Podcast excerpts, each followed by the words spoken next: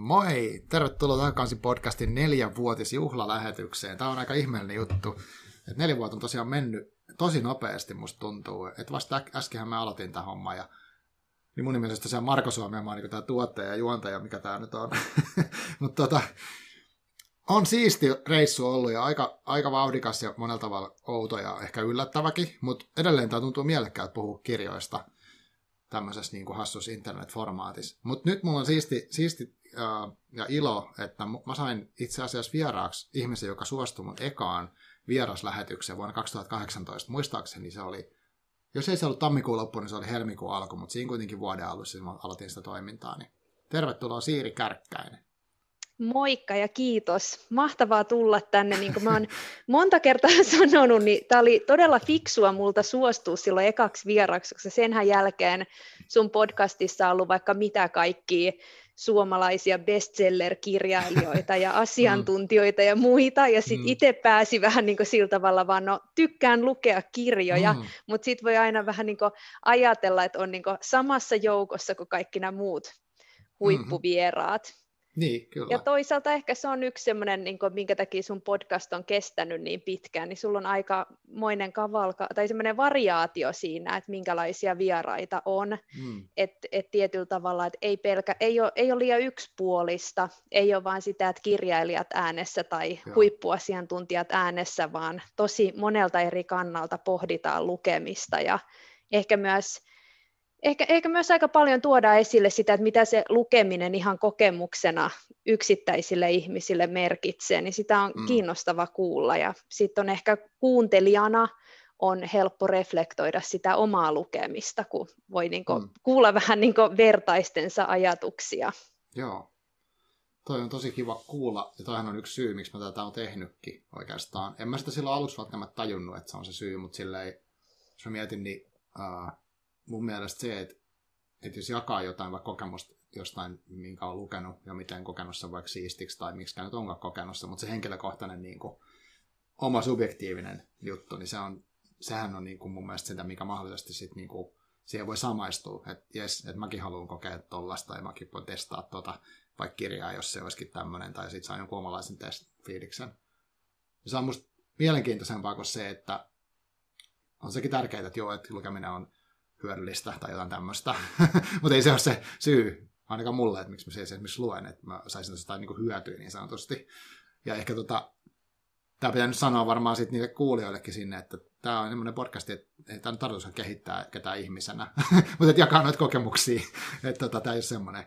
Mutta kiitos äh, sulle, kun sä tulit, ja kiitos kaikille, jotka siellä nyt kuuntelee, ja varsinkin jos olette kuunnella pidempään, mutta vaikka olisi kuunnella vähänkin aikaa, niin ei se mitään. Minusta on niin aina hämmentävää, kun ihmiset kuuntelee tätä, että tota, mä niin palaan tavallaan takaisin niihin juurille silleen, että, että kun tätähän tekee kuitenkin silleen, mä teen sitä niin aina itsekseni, mietin näitä juttuja sitten aina jonkun ihmisen kanssa yhdessä, niin onhan se vähän sellaista, että varsinkin nytkin kun ollaan tässä etäajassa oltu pari vuotta, että tota, en mä näe silleen, muuta kuin tässä nyt, missä me ollaan Zoomissa näin kuin etänä, niin niin, ja kirjojen lukeminenkin väliin semmoista vähän yksinäistä, että mä luen tämän, ja sit, jos ei sit pääse juttelemaan heti kenenkään niin sitten se niinku unohtuu ehkä vähän, minkälainen se nyt oli se fiilis, tai mitä siinä niinku mitä se kirja herätti, niin tota, sekin, on, sekin on yksi syy, miksi tota, mä tätä teen. Toi on tosi hyvin sanottu toi lukemisen yksinäisyydestä, niin. että sehän, mm sehän pitää aika pa- paikkansa, että et välillä just, mulla on yksi kaveri, kenen kanssa me ollaan välillä just sovittu, että meillä on yleensä ehkä enemmän me tehdään semmoista hate readingia, että okay. et toinen lukee jotain ärsyttävää ja on sille, et ikinä usko, ja sitten on itse pakko lukea mm. se sen takia, mm. että voi puhua sen toisen kanssa, toki myös joskus semmoisia, mitkä on niinku mm. erityisen vaikuttavia tai hyviä, niin jaetaan suosituksia, mutta se on välillä ihan tosi hauska kokemus, kun lukee toisen kanssa samaan aikaan kirjaa mm. ja voi tavallaan saa he, heitellä siitä sitten niin, niin signaalissa tai WhatsAppissa tai viestiä, että mitä fiiliksi herättää, aina tietty varmistella, että millä sivulla sä meet, ettei Aa, nyt spoilaa toiselta jotain, mutta mut se, se, on, se on yllättävän hauskaa jotenkin, mm. että et varmaan varsinkin sitten tämmöisessä niin just etäajassa, kun sitä, etäajassa, korona-ajassa, kun muutenkin mm, viettää mm. niin paljon aikaa itsekseen mm. ja Niinpä.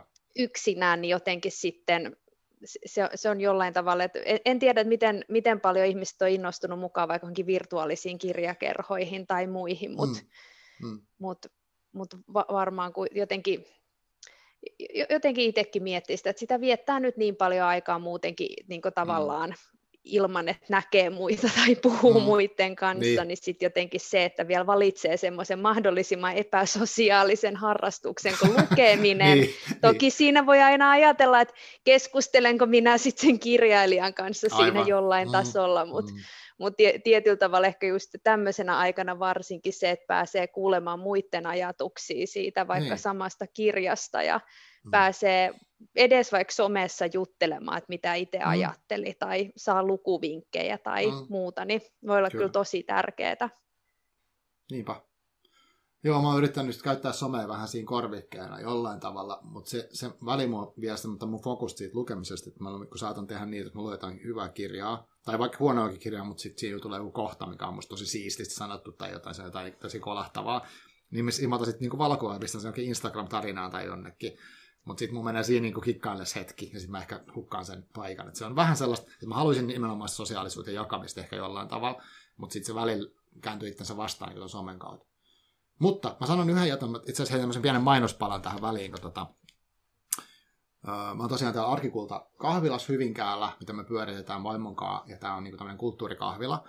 Ja tuosta lukupiiristä ja lukukerhosta sanoit jotenkin, että niin meillä on tarkoitus tehdä tästä tänä keväänä, nyt on siis 2022 vuosi ja tammikuun 22. päivä, niin tuossa helmikuusta alkaen, niin toivottavasti koronan salliessa, niin alettaisiin vedettäisiin semmoinen kirjakevät niin kuin teemainen niin kuin systeemi, missä olisi erilaisia tapahtumia. Yhtenä tapahtumana olisi semmoinen uh, kuukausittainen lukupiiri, mikä jatkuisi, niin kuin, kun viime vuonna vedin täällä semmoisen ilmastolukupiirin, mikä liittyi siihen niin Greenpeacein ja, ja näiden järkkäämään tota systeemiin, niin tämä olisi niin kuin jatkoa sille, että ne kasas silloin semmoisen toivon kirjahyllyn kirjastojen sivuille, joissa oli niin kuin ilmastonmuutokseen ja tämmöiseen liittyviä asioita, niin kirjoja, mitkä herättää toivoa, että ei pelkkiä niin dystopia, että, että on semmoisia, mistä voi niin ajatella, että okei, ehkä tässä on jotain mahiksi.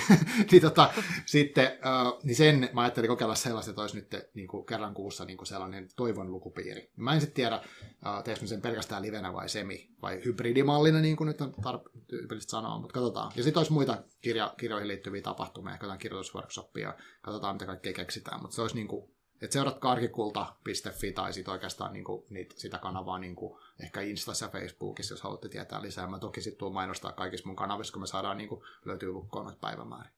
Mutta se oli se mainospuhe. Mutta hei, ha, pitäisikö, haluatko jotenkin, pitäis, pitäisikö sun esitellä itsesi jotenkin? Mitä sä haluaisit kertoa? Niin, niin mit, mit, mitä haluaa ja kannattaa kertoa itsestään. Niin. Eikä jos pysytään, pysytään tässä ki- kirjateemassa, niin, mm. niin tosiaan mullahan ei ole ei, ei ole mitään muodollista pätevyyttä tai koulutusta mm. tai suurta kokemusta siihen, että mulla olisi tavallaan jonkunlaisen auktoriteetin antama lupa mm. puhua kirjoista Just tai näin. omista ajatuksista siihen liittyen, mm. mutta on aina tykännyt lukemisesta, eikä mun mielestä se on niin, niin se, se oli jollain tavalla hauska. Meillä oli jouluna sellainen, että pohdittiin, että mikä on ensimmäinen kirja, minkä olen lukenut. Ja mun okay. ensimmäinen tämmöinen kokemus siitä, että milloin kirja on ollut erittäin tärkeä mulle, oli se, että kun mä olin pieni, semmoinen mm. varmaan neljä viiden, niin meillä oli semmoinen neiti etsivä ja Venetsian kummituskirja, ja okay. se jännitti mua kauheasti, koska mä luulin, että se on mm. kummitusjuttu, mitä se ei mm. sit oikeastaan ollutkaan, Aivan. mikä oli pieni pettymys.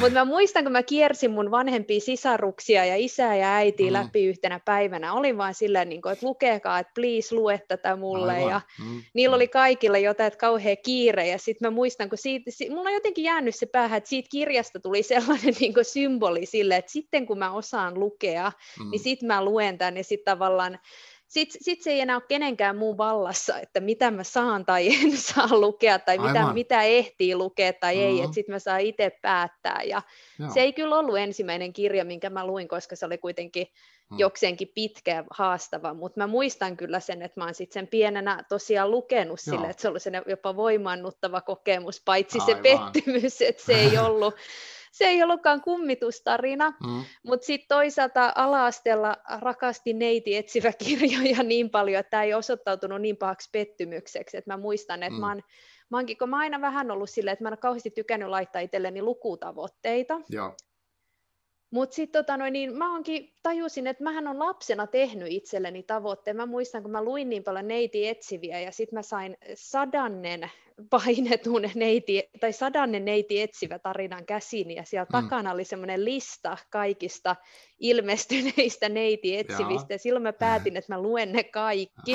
ja mä muistan, että mä ruksin sinne aina, kun mä olin lukenut Aa. ja mä sain ne luettua. Mä en niinku ymmärrä, mutta siis mä silloinhan tietysti mä laitoin aina, mä muistan joulunakin, pistin joululahja toiveeseen mm-hmm. kauhean tarkasti, että just nämä neiti etsivät, että, niin, niin, että mitkä on siellä listalla ja kirjastossa sitten tietty niitä oli hyvin ja sai lainattua jostain, mutta sitten niitä kirjoja tulikin sen sadannen kirjan jälkeen mm. lisää, niin sitten ei enää, en enää wow. jaksanut, mutta okay. mut no, on tämmöinen, niin, niin, eikä lukukokemuksen kautta, mutta muuten, muuten, muuten mitä teen elämässäni, niin te, työskentelen viestinnän asiantuntijana mm. ja kaikkea sellaista Joo, niin just. Pe- peruselämää elellen, että mm. et siitä ei ole sen enempää kerrottavaa. Hyvä. Ehkä jos sen toisessa podcastissa olisi. Joo, niin justiin. Joo, ja tässä onkin varmaan toi oleellista, että miten sä suhtaudut tuohon lukemiseen.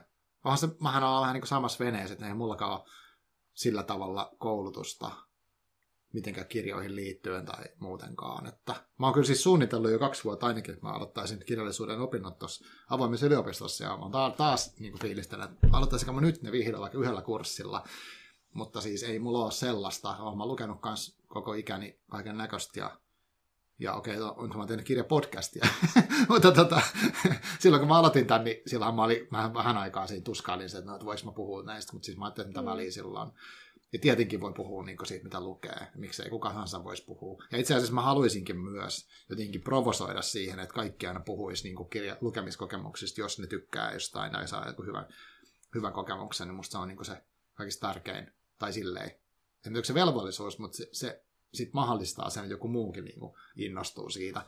Niin tota, musta semmoinen olisi niin kuin kiva kulttuuri niin kuin Suomessakin, tai niin kuin mistä tahansa. Et onko se sitten somessa tai livenä, tai varmaan usein somessa, koska varsinkin nyt kun ei livenä ole sitä kontaktia, niin et aina jos lukisi jotain, niin olisi ihan fiiliksissä, tai jos olisi fiiliksissä, niin kertoisi sen. Musta se olisi arvokasta. Joo, ja Mut me joo. taidettiin silloin jos viimeksi tulla tulokseen. En muistahan tarkkaan, mitä me neljä vuotta sitten puhuttiin en nauhalle ja, ja miten me ollaan puhuttu vain keskenämme, mutta mm. mut niinku, et, äh, tuskin mitään vahinkoa saa sillä, että maalikot puhuu kirjoista tai Joo lukee haluamallaan mm. tavalla, mm. että meillähän oli just siitä, että mikä silloin vähän sitä mm. väärin lukemista, mistä sulla on toinenkin, mm. toinenkin hyvä, hyvä jakso, että mikä on väärin lukemista ja mikä Joo. on se todellinen vahinko, mitä sä oikeastaan voit tälleen niin mm. 2020-luvulla suomalaisena kirjojen ystävänä saada aikaan sillä, että sä luet niin. tai sä jaat sun mielipiteitä mm. kirjoista, mm. että ei tämä nyt ehkä ku, ku, kuitenkaan, niin no ehkä jonkun elämä voi huonontua sillä, että se ottaa vaikka mm. mun somessa jakamia todella huonoja kirjasuosituksia vastaan. Niin, niin. Tämä tietysti varmasti voi olla suuri riski, mutta mm. onneksi on kuitenkin aika, aika paljon, niin varsinkin viime vuosina mä oon lukenut kotimaista kirjallisuutta, mikä on tosi laadukasta, niin se riski siihen, että suosittelisin mm. jotain tosi huonoa, näin, mm. että se on huomattavan pieni. Niinpä, joo, joo totta. Joo, sit hassua on se, että se väärinlukemisjakso on ollut niin kuin jotenkin kuunnelluin niin kuin ikinä tässä, tota, tässä podcastissa.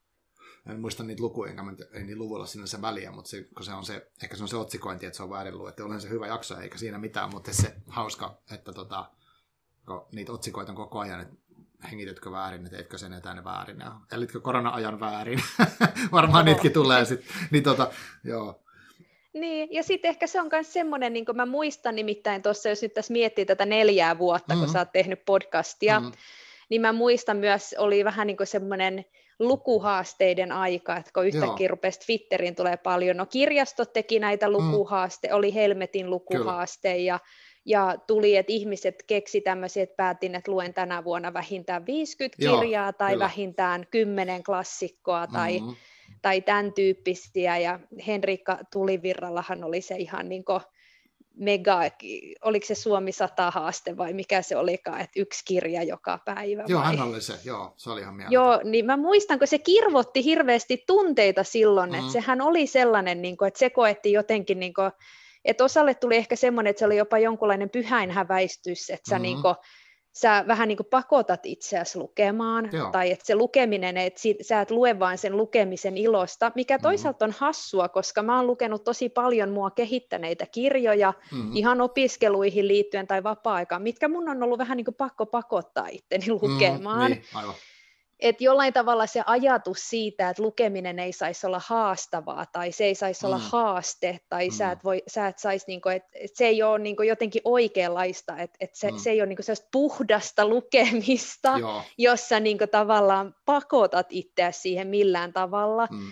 mutta sitten taas en mä koskaan kuullut, että joku esimerkiksi sanoisi, että se, että tekee vaikka niin päätöksen, että marraskuussa mä kävelen joka päivä ulkona vähintään 20 mm. minuuttia, että joku olisi no mitä sä kävelet, jos sä et halua mennä, että sähän et mm. nauti siitä luontevasti, niin parempi, että et niin. liikkuisi, että niin. ehkä, ehkä jollain tavalla samaan aikaan, kun lukemisesta puhutaan lähes semmoisena kansalaisvelvollisuutena mm. ja miten se on hyväksi ja kehittää ja on niin hirveän tärkeää, ollaan kauhean huolissa, että ihmiset lukee liian vähän, niin samaan Niinpä. aikaan sit silloin, kun rupesi tulee näitä niin kuin lukemiseen kannustavia haasteita, niin sitten siihen kuitenkin suhtauduttiin sillä tavalla, niin kuin, että se on, se on niin kuin jotenkin väärin, ja mm-hmm. ei, ei, ei sillä tavalla, että lukekaa enemmän, mutta älkää tällä tavalla kannustako itseänne niin. lukemaan enemmän. Joo, just näin. Joo, toi on, toi on herkkä aihe silleen, että, että jos mitä tahansa sanoo periaatteessa, vaikka no, tämmöisestä ehkä tavoitteellisuudesta muutenkin, mitä niin kuin toivoisi ja mitä jotenkin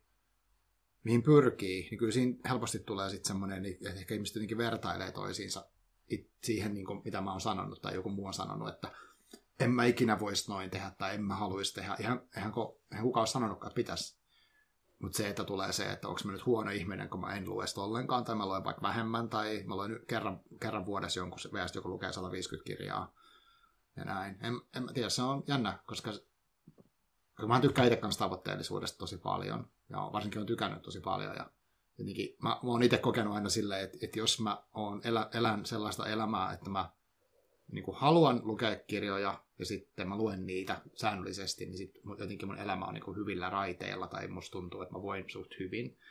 Mm. Ja tota, esimerkiksi nyt, kun mä oon tässä vähän pari kuukautta tauolla podcastista, mä oon voinut tosi huonosti, että mä oon niin henkilökohtaisessa elämässä ollut semmoista aikaa, mikä on tosi vaikeaa niin silloin varsinkin mä en ihan hirveästi pystynyt esimerkiksi lukemaankaan tai nauttimaan siitä lukemisesta. Ja nyt taas kun tuntuu, paremmin menee, niin lukemaanko nämä podcastiin, mutta myös, että mä tykkään lukea. Ja mä niinku tunnen sen, että nyt mä, mä luen siksi, koska mä tykkään ja mä haluan sitä lukemista. Mutta sitten samaan aikaan mä kyllä sen huomaan, että mä oon niinku mun mielestä tässä varmaan reilussa kymmenes vuodessa, mitä mä oon ollut tekemisissä niinku koko ajan enemmän ja enemmän oikeastaan niin kuin töidenkin kautta, vaikka älypuhelimien kanssa ja siis netin kanssa. Mä oon niin netissä periaatteessa ollut töissä koko 20 vuotta. Niin tota, kyllä se mun semmoinen ADT, se itse aiheutettu niin kuin keskittymishäiriö on niin kuin ihan todellinen. Et mä joudun, niin kuin, jos mulla on tauko vaikka lukemisesta, niin kyllä mä joudun niin kuin, miettimään, okei, nyt mä sitten luen, niin nyt mä varan siihen aikaa ja aloitan jollain kevyellä, että vedän vähän dekkariin. niin kuin tiedätkö, että mä pääsen siihen rytmiin. Koska Joo. kyllä se katoaa. Ja sitten helpompiahan sitä, mä voin selata Instagramiin niin kuin vaikka yhtäkkiä kaksi tuntia, mä, mitä mä oon tehnyt, en, en mä saa mitään irti, mulla on paska fiilis. Ja sitten tota, ja sitten se siirtyminen siihen kirjaan, niin ei se ole mikään helppoa. Et mä ajattelen, että kyllä se ehkä vaatikin se keskittyminen, se moodi on erilainen, koska mun pitää mm. niin kuin itse jotenkin rauhoittua ja pysähtyä. Ainakin mulla tämä on tämmöinen, niin kuin, en mä tiedä, mitä sä ajattelet tuosta. Kyllä mä ajattelen itse samalla tavalla, että että mulla on ehkä, just mä vertaisin itse niin omaa lukemista niin liikkumiseen, mm. että kyllä mä, sen, kyllä mä mielelläni menen johonkin niin puiston tai metsään kä- kävelemään, että kun mä oon siellä, niin mä nautin siitä ja niin, tiedän, että joo. se tekee mulle hyvää. Mm, ja mm. terveyden kannalta, se on harmi homma, että liikunta on terveyden kannalta niin tärkeää, mutta niin, niin ois, oispa makaaminen ja tällainen niin vi- vielä tärkeämpää, mutta joo, mutta siis siltä vaan, niin mm. ei mulle nyt niin hyvällä tahdollakaan, että vaikka esimerkiksi mä menin pari päivää sitten kävelyllä, vaikka oli hirveä räntäsade, mm. se oli oikeastaan sit ihan hauskaa, mutta en mun mm. nyt olisi Herra Jumala tullut sinne täysin niin tälleen niin. ihan vaan oman fiiliksen mukaan menty Just. ilman pakottamista, Aivan. ja sitten samalla tavalla joitakin niin sellaisia kirjoja, että mm. et mä koitan nyt vähän miettiä, että mitä, mitäs mulla olisi vi- ollut niin tässä, tä, tässä niin kuin, vaikka neljän vuoden aikana, niin, niin on varmasti ollut sellaisia mm. kirjojakin, että joihin, jotka on tavallaan halunnut lukea, koska on kiinnostanut, mm, mitä niissä mm, on, mutta sitten ei ole välttämättä ihan hirveästi niin kuin, tai, tai on pitänyt vähän silleen niin oikeasti kannustaa et, et, ja niin tar, tarttua. Et esimerkiksi varmaan nyt se, niin mikä Thinking Fast and Slow on Aivan, jo klassinen. Sellainen klassikko tietokirja. Kuka hullu sen on lukenut kannesta kanteen, mm, niin, niin mm. sillä tavalla vaan, että et, et ei, ei ole missään kohtaa tuntunut siltä, että nyt täytyy vähän haastaa itse. Ainakin mm. niin näin kokemuksia kuunnellen. Mä en sitä itse koskaan tainnut loppuun asti mm, lukea, mm. Koska mä vihaluin en... sen loppuun yhden kerran sitten lopulta. Se oli roikkunut mun Kindlessä monta vuotta ja sitten mä yksi kerta päätin, nyt mä luen sen. Joo. Ei se ollut nautinto. Joo, no ni, niinpä. Ja sitten monet, monet oikeasti semmoiset ihan niin kuin, se, sellaiset kirjat, mistä sitten kuitenkin on itselle hyötyä, että ne on lukenut tavalla tai toisella, tai lopuksi on mm. tyytyväinen, että ne on lukenut, niin, niin ei, mm. ne, ei ne tosiaan välttämättä aina alkuun ole sellaisia, että ne lähtee vaan, mm-hmm, vaan niin rullaamaan. Että joku, va, vaikka olisi niin ihan semmoinen niin mukavampi tai populaarimpi kirja tai viihteellisempikin, niin mm-hmm. niin joskus se voi vain se alku olla hirveän semmoista. Niinpä sellaista niin kuin haastavaa, että pääsee käyntiin. Toki sitten taas mä myös vastustan sitä, että väkisin lukee loppu. Että jos se nyt ei, ei oikeasti, niin, jos ei nyt niin. Niin kuin puolessa välissäkään yhtään niin kuin lämpene, niin ehkä se kirjaisit vaan itseä varten. Hmm. Onko sulla minkälainen sulla rytmi nyt, että onko sulla tota, tai vaikuttiko sulla niin kuin vaikka tuo korona-aika, nyt sitä on mennyt tässä pari vuotta, niin onko se sulla vaikuttanut siihen sun niin kuin lukemiseen jotenkin millään tavalla? No mä en itse asiassa huomaa, että musta tuntuu, että mulla on muutenkin vähän semmoista kausittaista, että mulla mm. saattaa välillä olla niin, että mä en vaan saa luettua, että Joo. ei, ei tule luettua ja mm. välillä sitten taas innostuu. Ja sitten mm. se on ehkä myös vähän semmoinen, että, että viime aikoina mä kyllä olen huomannut sen, että ehkä just se, että kun on sitä aikaa niin paljon enemmän olla kotona, mm. Mm. niin helposti on sillä tavalla, että jos huomaa jonkun niin kiinnostavan kirjan, niin siihen tarttuu tosi paljon nopeammin, kun aikaisemmin saattoi vaan pistää muistiin. Ja, mm ja sellaista, että just niin tämä kirja, mitä mä sulle vähän kehuinkin, että uusin, Joo. minkä nyt, eka kirja, jonka tänä vuonna luin, niin tämä Antti Kivimäen AO 131, mm. joka oli sellainen, mm. luin Hesarista siitä juttua ja sit sitä ve- verrattiin tuohon Sisko Savonlahden ja mm. tällaisten vähän niin kuin autofiktiota kirjoittaneiden kirjoihin, vaikka tämä Kivimäen kirja ei kyllä autofiktio taida olla. Joo ja ajattelin, että hei, tämähän on kiinnostavaa, kun on Sisko Savonlahden kirjat lukenut, että luetaan nyt sitten tämmöinen, mitä, mikä olisi niin miehen, miehen tarina vähän niin samantyyppisesti kerrottuna. Viime, viime vuonna e- ilmestynyt. Mä, siis mä, mä teen Joo. nyt taas semmoisen tempon, niin kun sä mainitsit ennen kuin me alettiin äänittää niin tästä kirjasta, niin mä päätin jo silloin, että mä varaan tämän kirjasta, mä varaan sen nyt, mä painostan tässä Hyvinkään kirjastoa, että on tärkeä hyvä nettivaraus, niin nyt se on jo varattu. Kerro vaan lisää. No niin. Joo, niin si, se, on, se on tosiaan ei, ei ehkä ihan samantyyppinen, että siinä on saman, samanlaisia asioita, siis, tai, tai siis, että päähenkilö ei ole kauhean samantyyppinen kuin nämä Sisko Savonlahden Joo. päähenkilöt, tai sama päähenkilö se taitaa olla, eikä, mm.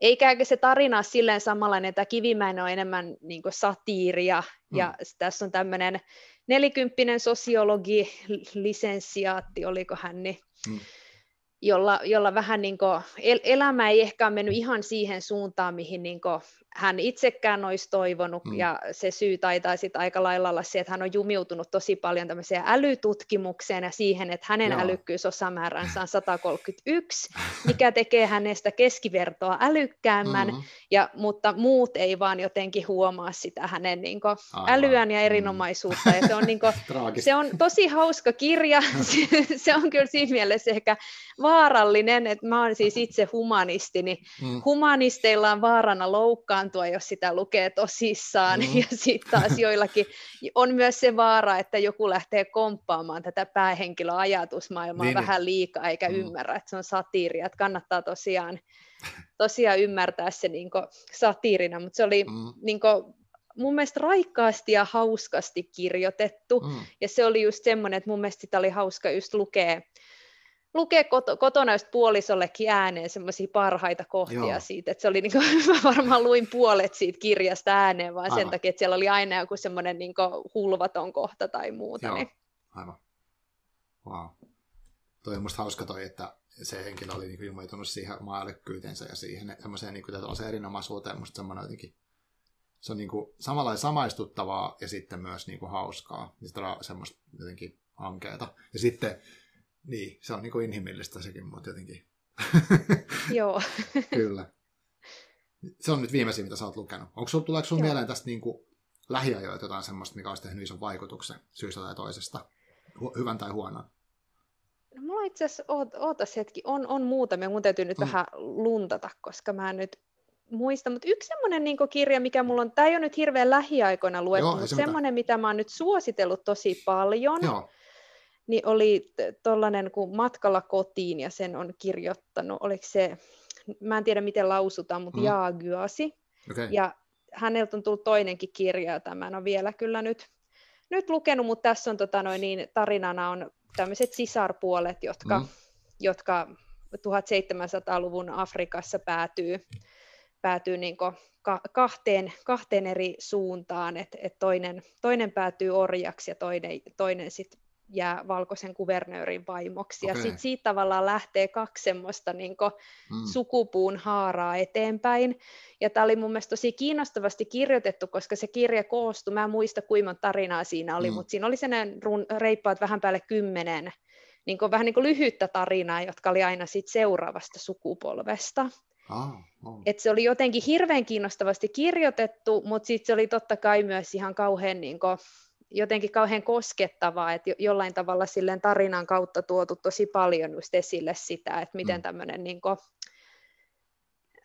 ta- tavallaan esimerkiksi on, on käyty niin se just orjuuden historia ja mitä sitten sen jälkeen, että kun orjuus loppui, mutta ne niin mm. se eriarvoisuus ei kadonnut mihinkään vielä, mutta se ei ole mikään mm. semmoinen kur, pelkkää kurjuutta, niin, että se on aivan. myös ehkä se, että siinä on tavallaan tulee kuitenkin näiden nämä henkilöt on enemmän kuin vaan se heidän orjuutensa tai mm. kurjuutensa, mm. että siinä ei tavallaan jämähdetä vaan siihen, mutta se oli jotenkin tosi, tosi kiinnostavaan niin muoto onkin kirjoitettu, ja sitten tämä voisi mm. olla just semmoinen, mikä oikeastaan on aika kiva kirja lukea sellaiselle, kenen on vaikka vaikea niin koko kirja lukea kannesta kanteen, Aivan. niin vaikka tämä on samaa tarinaa, niin tämä on vähän niin kuin novellikokoelma. Aa, toi onkin hyvä.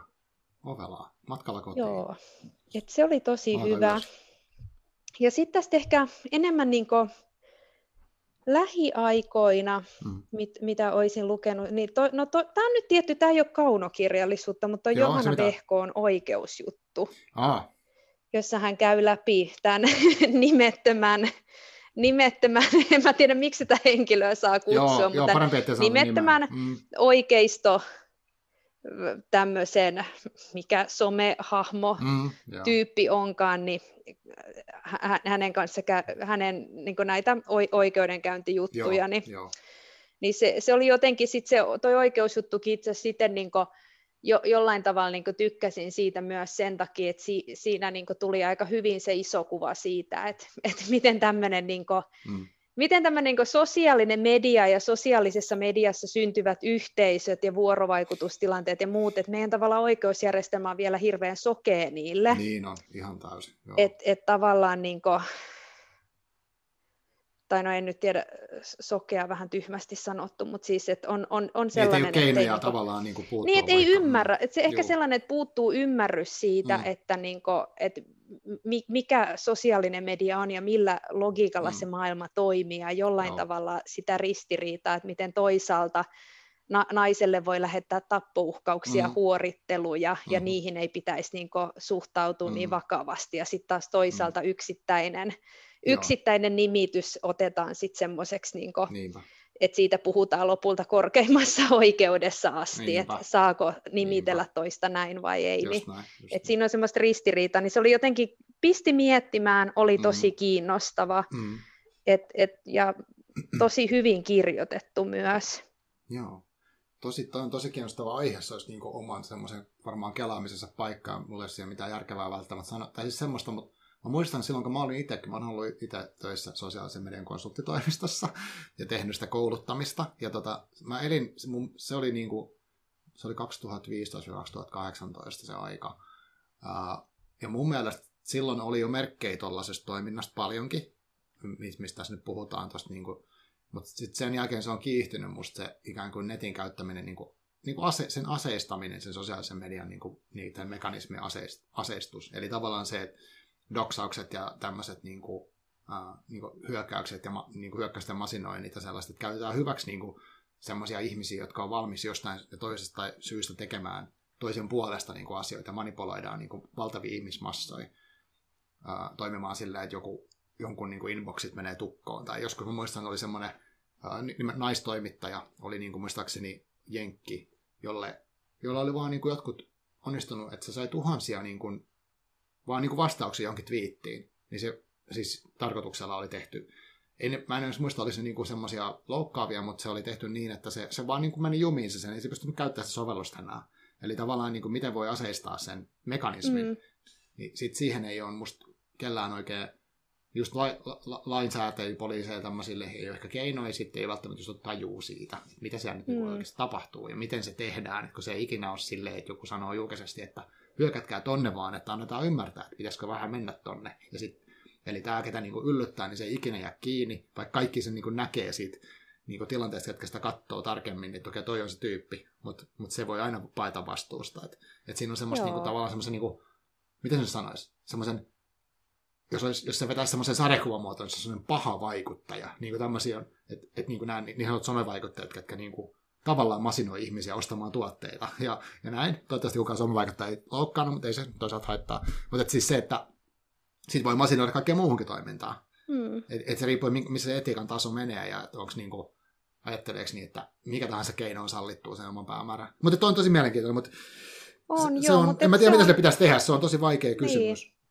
Joo, ja se on oikeasti, että itse tosi usein mietin, että varmaan itsekin just tota noin, niin sa- sanon ja teen paljon tyhmiä asioita pelkästään tämän podcastin aikana just, mm, mm. just niin kuin tulee korjattu itse, että olipa tyhmästi sanottu. Mm, mm. Ja toisaalta niin, niin mun mielestä se ei ole mikään ongelma, että vaikka niin kuin valtaa pitäviä tai ihan mm. niin kuin vaikka muakin joku korjaisi, että niin kuin älä, mm. älä käytä tuommoista termiä tai älä puhu noin tai toi mm. oli Joo, loukkaavaa, niin, niin se on niin kuin sillä tavalla ihan ok, mutta välillä just, että kun miettii, että on se ihan hirveätä, että esimerkiksi ihmiset, jotka joutuu selvästi vaikka tämmöisen masinoidun rasismin tai mm. seksismin tai mm. muun kohteeksi, mm. tai ihan mm. niin kuin tämmöinen, että halutaan vaan kiusata se Kyllä. ihminen hiljaiseksi. Kyllähän mm. siitä usein tulee sellainen olo, että että miten niin se ihminen kestää henkisesti sitä. Aivan. Mä en tiedä, miten mä itse kestäisin nyt mm. vinkkinä kaikille, mutta saa tosi helposti kiusattua kyllä varmasti hiljaiseksi, mutta mm, mut, mm. mut jotenkin ehkä tässä muuten tuli tämmöinen yksi kirja, mikä myös vähän liittyy tähän someaiheeseen, mm. niin Hanna-Riikka Kuisman Syyllinen, Joo, se on. Oli sulla vieraanakin Joo. toi Hanna-Riikka, eikö ollutkin? Niin, Joo. Joo, niin se oli kanssa semmoinen kiinnostava kirja just tämmöisestä some-influencerista, mm. ja siinähän on myös yhtenä teemana vähän tämmöinen, että kun hän suljetaan sen oman, mm. oman tämmöisen verkostomarkkinointiyhteisön ulkopuolelle Kyllä. ja muuta. Ja, Joo. Ja, ja tämän tyyppistä, mutta se oli niin kuin, mä en ehkä tästä kirjasta lukasti puhu, kun mä en halua spoilata sitä keltään, mutta tosi, mm. tosi kiinnostava, tosi jännittävä, ja tämä oli sellainen kirja, minkä mä niin yhdessä päivässä kävin joo, läpi, että mä joo. rupesin kuuntelemaan sitä, kun mä hioin ovia, ja sitten tota, sit mä luin sen e-kirjana Aivan. loppuun, ja tämä on itse asiassa, no tästä ei ehkä päästä muuten tähän aiheeseen, mistä meidän piti tänään Niin, puhua. meillä on oikeasti aihekin tässä, että joku ihmettelee, mutta, mutta tämä kaikki tavallaan linkittyy siihen, kyllä. Joo, että... Mutta tämä itse asiassa onkin hyvä tämä Hanna Riikan kirja esimerkkinä mm. siitä, että mä tosiaan aloin kuunnella tätä, Hmm. Ja sitten kun mä huomasin, että vitsit, että tämä on hyvä ja että mä haluan nyt niin lukea, tämän, tai lukea tätä eteenpäin, ja. niin mulla on tuommoinen tota, lukulaite, niin luin sitten loppuun e-kirjana.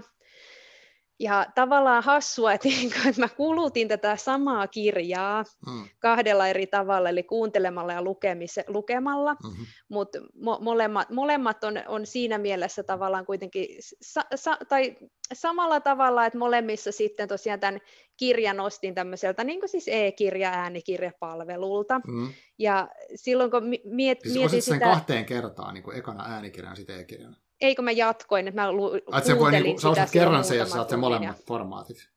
Joo. Okei, okay, joo. Joo, ja niitähän voi hyppiä e- edes takaisinkin. Ja mä muistan mm. silloin, kun me neljä vuotta sitten mm. sit, sit olin niin puhumassa, niin silloin mm. noi äänikirjat oli just ehkä alkanut tulla vähän mm. silleen niin suosituiksi. Niin Kyllä. Ja muistan sitten, kun si, si, silloin oli ehkä sitä vähän, että onko se, niin kuin, onko se jotenkin tyhmempää tai huonompaa, jos kuuntelee mm. eikä lue. Mm. Ja, ja silloin sitten me taidettiin tulla siihen tulokseen, että eikö se ole tärkeintä, että siitä kirjasta pitää. Ja niin. mä oon kyllä senkin jälkeen kuunnellut äänikirjoja säännöllisesti okay. ja Ja tykkään tosi paljon lukea siis just e-kirjana lukulaitteelta, koska ensinnäkin mm. se lukulaite on kevyt, se on helppo, se siis oikeasti mahtuu mun takin taskuun, se on helppo ottaa mm. aina mukaan, sieltä löytyy aina jotain luettavaa, mutta sitten samaan aikaan nyt niin viimeisen vuoden aikana mulle on ehkä, tai no ehkä viimeisen puolen vuoden aikana mm. mulle on ruvennut tulee sellainen kalvava syyllisyys siitä, että et, et kun se taisi olla toi Sisko Savolahti, joka oli tehnyt hyvän storin mm. siitä, että kun hän oli tämän, tämän ootas, mikä se uud, uudempi kirja nyt, kai minä halusin tätä Joo. kirjan tehnyt, ja tämähän oli, oliko nyt ihan bestselleri, hyvin luettu kirja, Kyllä. hyvin puhuttu kirja, äh, sitä markkinointia paljon, ja Just kun näin. hän laittoi Instastorinsa esille sen, että mitä hän on kirjailijana tienannut tällä kirjalla, mm. ja miten monta kappaletta sitä on niin eri formaateissa myyty, niin kyllä siitä tuli semmoinen niin kuin, niin kuin semmoinen järkytys, mm-hmm. että se oli muutamia tuhansia, mm. ja hän toi sitten siinä samassa esille, että miten tämä ei ole niin yksittäinen yksittäisen kirjailijan ongelma, vaan tämä on jotain, mitä tapahtuu tavallaan mm. koko kirj- kirjallisuuskentällä, Kyllä. että kun kirjat kuunnellaan tai ne luetaan, niin kirjailija saa, oliko se nyt jotain senttejä siitä, kun painetusta kirjasta sit saa euroja. Joo, joo, siis toi on ihan tosi hurja. Mulla on tässä tota, mm, Toi, pakko sanoa tuosta Sisko Savolahdesta ensinnäkin, että jos Sisko kuuntelee, niin terveisiä. Me ollaan useamman kerran hänen kanssa puhuttu, että hauskaan tulla joskus tänne vieraaksi. Hän on sanonut, että joo, mutta ei me olla ikinä saatu aikaiseksi. Ehkä joskus tapahtuu. Mutta tuossa markkinoista tuli mieleen, että, että hän on, hän on niin kuin jotenkin mahtavasti päässyt niin semmoiseen tosi näkyvään asemaan jotenkin tuossa, ja, ja niin kuin just ulkopuolella, että voisi kuvitella, että nyt asiat on tosi hyvin, että, tota, että mä olin esimerkiksi nyt kirjamessuja syksyllä käymässä, ja, ja siellä oli semmoinen niin kuin yli, niin kuin isompi kuin minä, niin semmoinen valtava juliste Sisko, Sisko Savalahdesta. Hänen niin kuin naama oli semmoinen niin kuin valtava naama siellä, mihin mä vieressä mä sitten kävelin. Ja, ja laitoin muistaakseni hänelle viestiä, että tsiikan, mikä, mikä kokonaan julistetaan, semmoisen Twitteriin. Mutta et, et silti, niin, niin tämä, mikä tästä oli, niin, niin J.P. Koskinen on kirjoittanut blogiin tämmöisen jutun, sen nimeltään kun äänikirjan läpimurto vuonna 2020. Ää, löytyy, se on viime toukokuussa julkaistu, ja siellä hän kertoo näin, että jos hän 2019 on niin kuin joku ostanut hänen kovakantisen kirjan, niin hän on saanut per kirja niin bruttona 3,90. Ja sitten äänikirjasta niin tota, jokaisesta kuuntelusta hän saa 0,49 euroa. Eli mitä se on, kuusi kertaa vähemmän vai? Niin. Mutta tosi paljon vähemmän. Siis niinku, Joo. Ja sitten mä mietin sitä, että pitääkö se kuunnella tyyliin kokonaan vai miten se menee, mutta ehkä se on detailiasia, mutta siis valtava ero. Ja sitten niinku, tässä etukäteen mä yritin kaivella vähän noita tilastoja, että miten niin kuin, vaikka äänikirja, sen meidänkin keskustelun jälkeen neljä vuotta sitten, niin se on ihan, ihan valtavasti, jos mä katson tästä niin kuin, mm, äänikirjojen myynti on ollut 2018, niin joku tämmöinen 5900. Ja nyt sitten 2020 se on ollut 22 900. Eli, eli onko se sitten niin kuin neljä kertaa suurempaa. Mutta eihän se silti, tar- niin jos miettii tuota matikkaa, niin kuin mä en nyt mikään hyvä, hyvä siinä niin tässä nopeassa matikassa ole, mutta eihän toi niin kuin, että et jos se menisi vaikka se J.P. Koskisen kaavan mukaan, niin vaikka se olisi nelinkertaistunut se niin kuin myynti, niin eihän se raha kirjailijoille ole, se on niin kuin laskenut. Joo. Eikö niin? ja se niin. on ihan, fri, ihan friikkiä.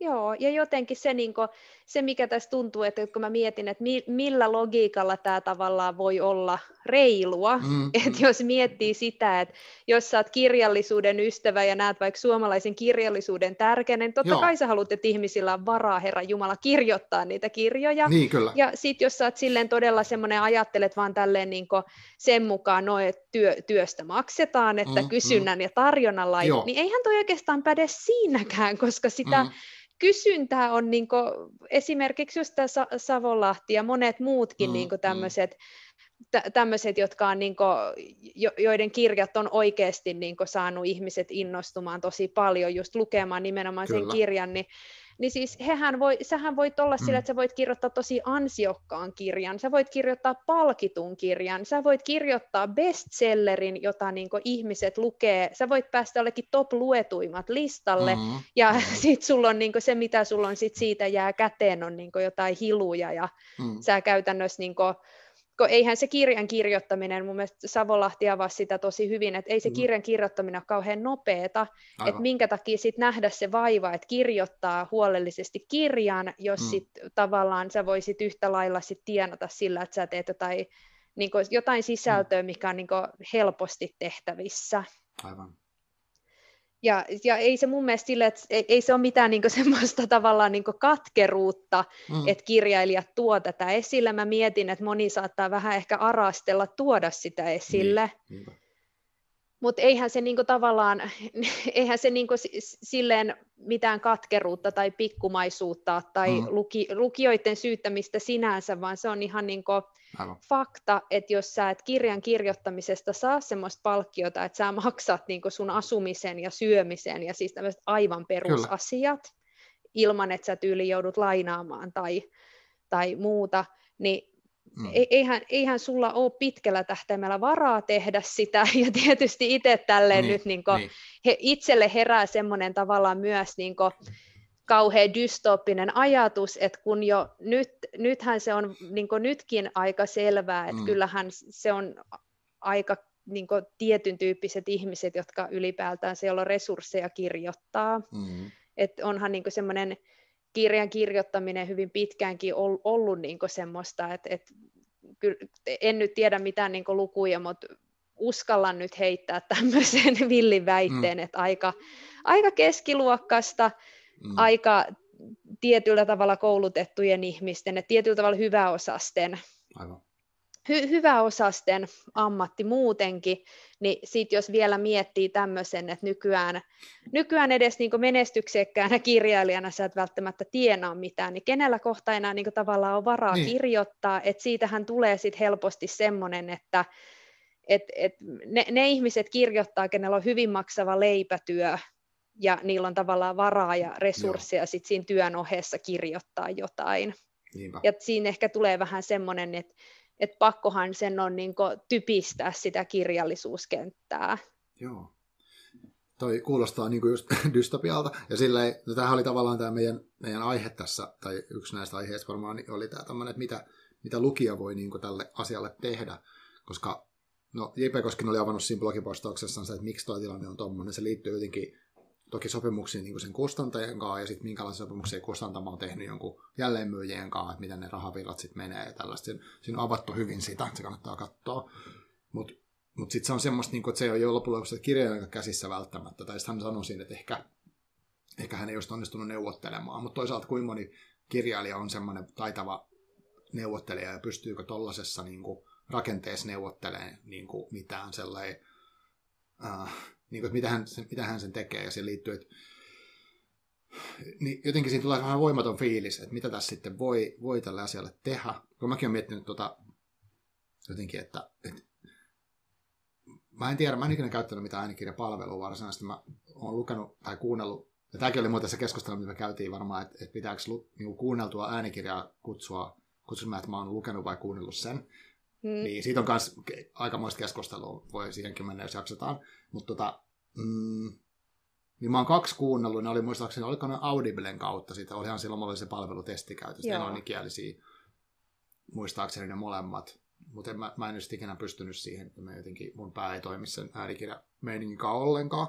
Mutta siinä mä mietin sitä, tuli tämä ihan äkkiseltä mieleen, kun sä sanoit tuosta, että, että pistääkö se sitä kenttää, niin mitä sitten se, että jos miettii jotain Spotifyta, mikä niinku, tavallaan vähän niin kuin äänikirjapalvelu, striimailen sieltä kaikkea, ja siitä on paljon kritisoitu, että Spotify maksaa huonosti niin kuin artisteille. Mm. Ja sitten myöskin, että Spotify, se mitä Spotifysta tulee kuunneltua, niin on aika paljonkin riippuvaisten niin kuin algoritmeista. Mm. Et, et, no mä, mä, mulla on tietyt genret, mitä mä kuuntelen, jotain skeittipunkkia tällaista, jotain ikivihreitä, mun omia suosikkeja, mitä on niin semmoista nostalgian kuuntelua.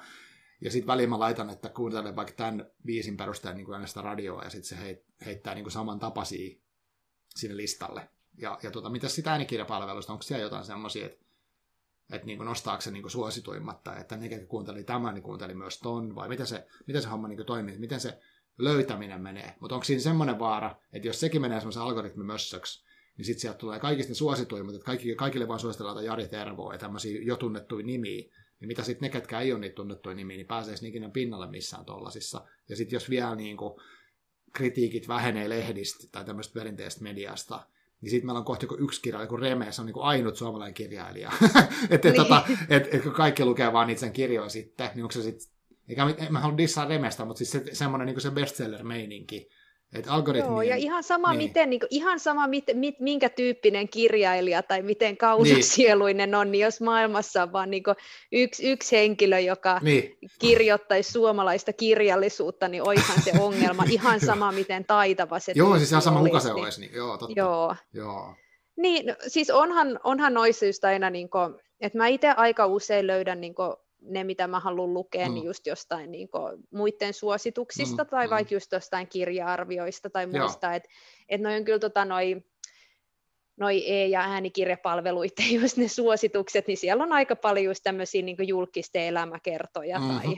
tai, tai tämän tyyppisiä, ja sitten siellä on ehkä semmoisia, että et kyllä siellä välillä on siis ihan hyviäkin semmoisia ehdotuksia, mutta mut en mä itse niin kau- kauheasti kokenut, että että se, se siis sillä tavalla toimii, mutta ehkä, että just, että jos niitä suosituksia vaan kattoisi, niin kyllä se olisi semmoiset, niin että ei siellä mitään semmoisia niin ainakaan mulle, tai ehkä mulla on vaan niin basic mm. lukumaku, mutta ei ole kyllä koskaan tullut mitään mm. semmoista kauhean yllättävää ja kiinnostavaa luettavaa, ja sitten ne on aika vähän aikaa pinnalla, että tietysti sekin, että et ne on sitten siinä just semmoisia niin just sinne tulleita, ja sitten ne vähän niin uppoo. Mm mm. uppoo jonnekin.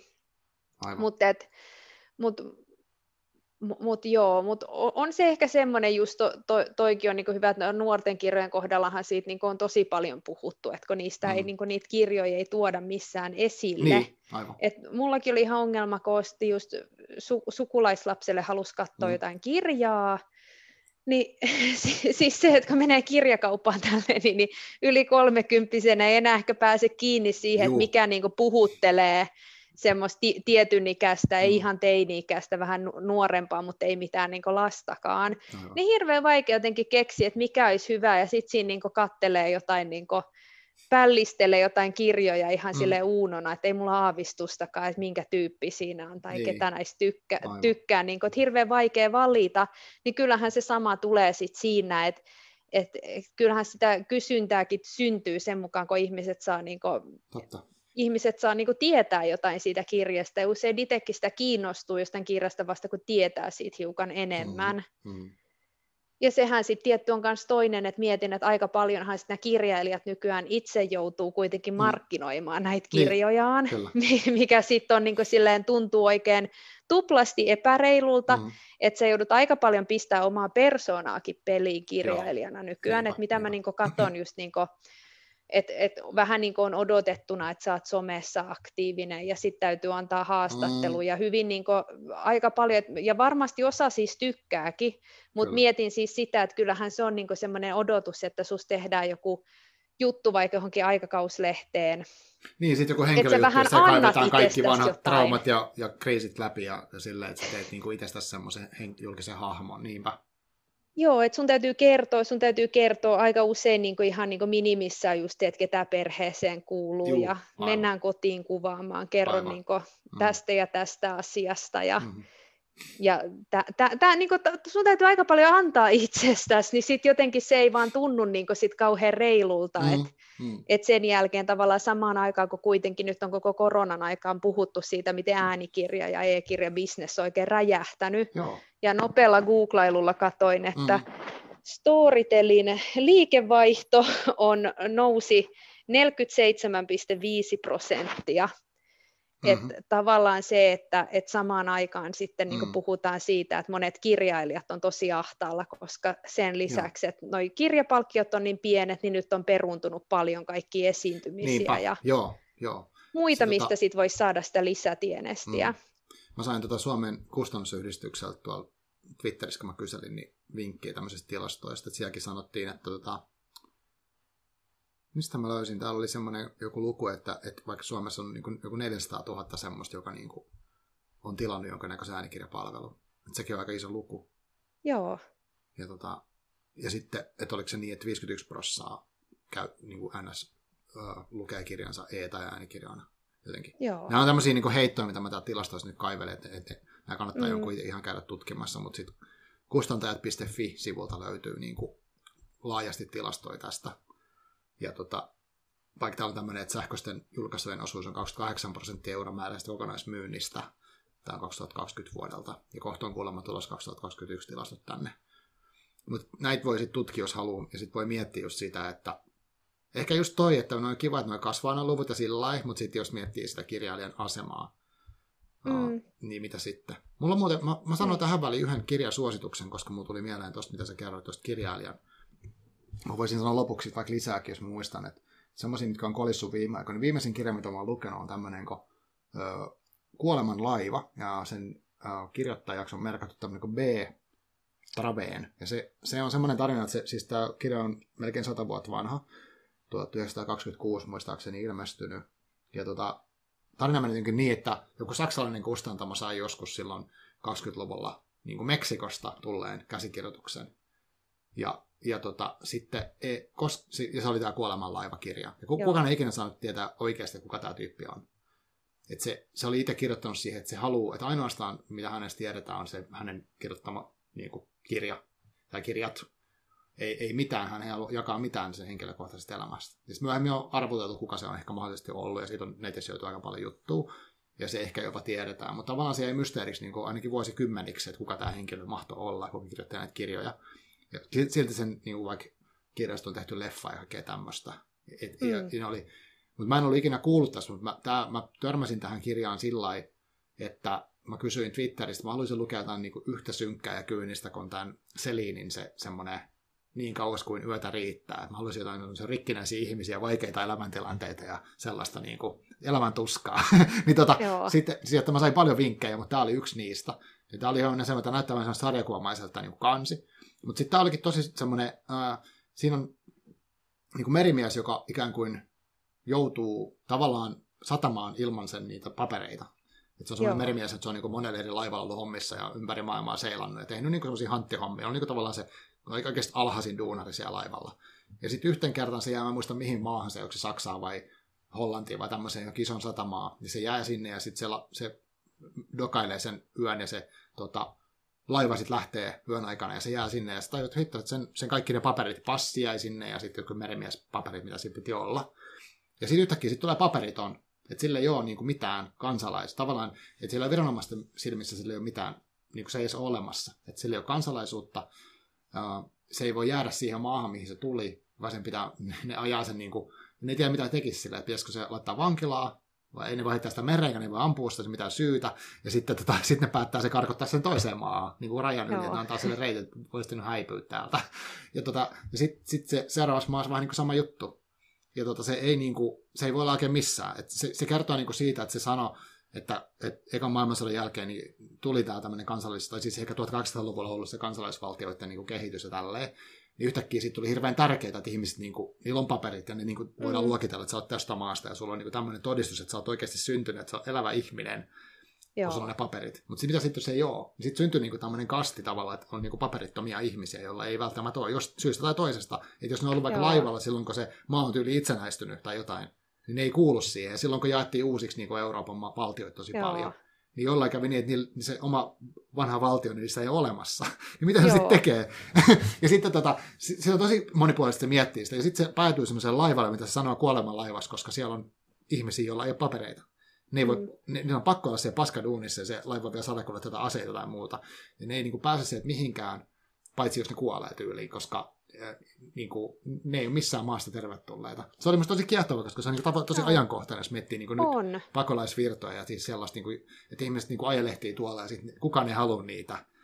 Ja, ja tota, kaikki vaan, no menkääs nyt kotiin täältä. Mis, niin kuin, mihin sä meet? Ja tota, no joo, anyway, mutta tämä oli pitkä selitys. Mutta se tuli mieleen siitä, kun sanoit, että kirjailijan pitää heittää itsensä likoon, niin tuohan on ihan täysin erilaista. Että tuossa on niin kuin ihminen luonut kestävää taidetta, ja tota ei varmasti löydy äänikirjapalvelussa, kun sata vuotta vanha, se löytyi kirjaston varastosta, mä varasin sen. Aa, joo. Et, et tota, eihän tollasia niinku oo. Mutta silti Niinpä. se oli hirveän niinku, ajankohtainen ja tosi kiehtovasti kirjoitettu ja tosi niinku, semmoista niinku, aika okay, synkkää. Ja joku arvostelija laittoi, että mitä järkeä lukee jotain näin kauheata ja tällaista niinku, just, niinku, tavallaan synkkää. Mutta sitten kuitenkin siinä on joku semmoinen jännä tunnelma, Joo. mikä siinä kaappasi mukaansa tosi vahvasti, että sitä oli hieno lukea. Ja se, se analysoi tosi paljon tätä, niin kuin, että miksi valtiot on niin kuin sellaisia kuin ne on, ja tosi paljon mm. byrokratiaa niin kritisoi ja sellaista, ja valta-asetelmia, joo. niin tosi, tosi kiinnostava. Joo, mutta joo, takaisin tähän vaikka niin kuin, että Joo, mutta olikin tosi mm. kiinnostava tietyllä tavalla. Jä, ha, hauskaa että jos kirja, joka ei ole tavallaan ollut semmoinen esiin nostettu NS-klassikkolistoilla niin. pyörivä, niin, niin. on niin kuin tavallaan kestänyt aikaa, koska Joo. tuntuu, että varsinkin nykyään se on niin epätodennäköistä, että mm, mm. Et, et varsinkin uusien kirjojen kohdalla, niin se, niin. se on oikeasti, var, voin, voin vaan kuvitella, miten vaikeaa on niin oikeasti saada u- uudelle tehdylle kirjalle niin semmoista näkyvyyttä ja se yleisö ja ne lukijat sille niin, niin, kirjalle. Niin. Joo, just niin, että suomalaisten kirjan kanssa, miten se, J.P. Kosken on musta tosi paljon puhunut tuosta, että, että miten vaikeat se tietyllä tavalla on, että vaikka hänkin on tavallaan somessa näkyvä on tehnyt omaa videosysteemiä, tehnyt kaikkea niin kuin bloka, blokannut ja muuta, hän on tehnyt tosi paljon, niin siltikin, että että mm. se, jotenkin se semmoinen kirjan elinkaari voi olla tosi synkkä. että tota, et, et, jos ei se päädy johonkin kustantamon tehomarkkinointiin, niin siltikin, vaikka se päätyskin, niin se on aika lyhyt se, että milloin se on se hetken sen pinnalla, ja sitten siitä on ehkä lehtijuttu parhaimmillaan, ja joku kirjamessu esiintyy, mitä nyt ei tietenkään ole, tavallaan mm. koronan takia on vähemmän ollut. Jotenkin se on tosi julma meininki.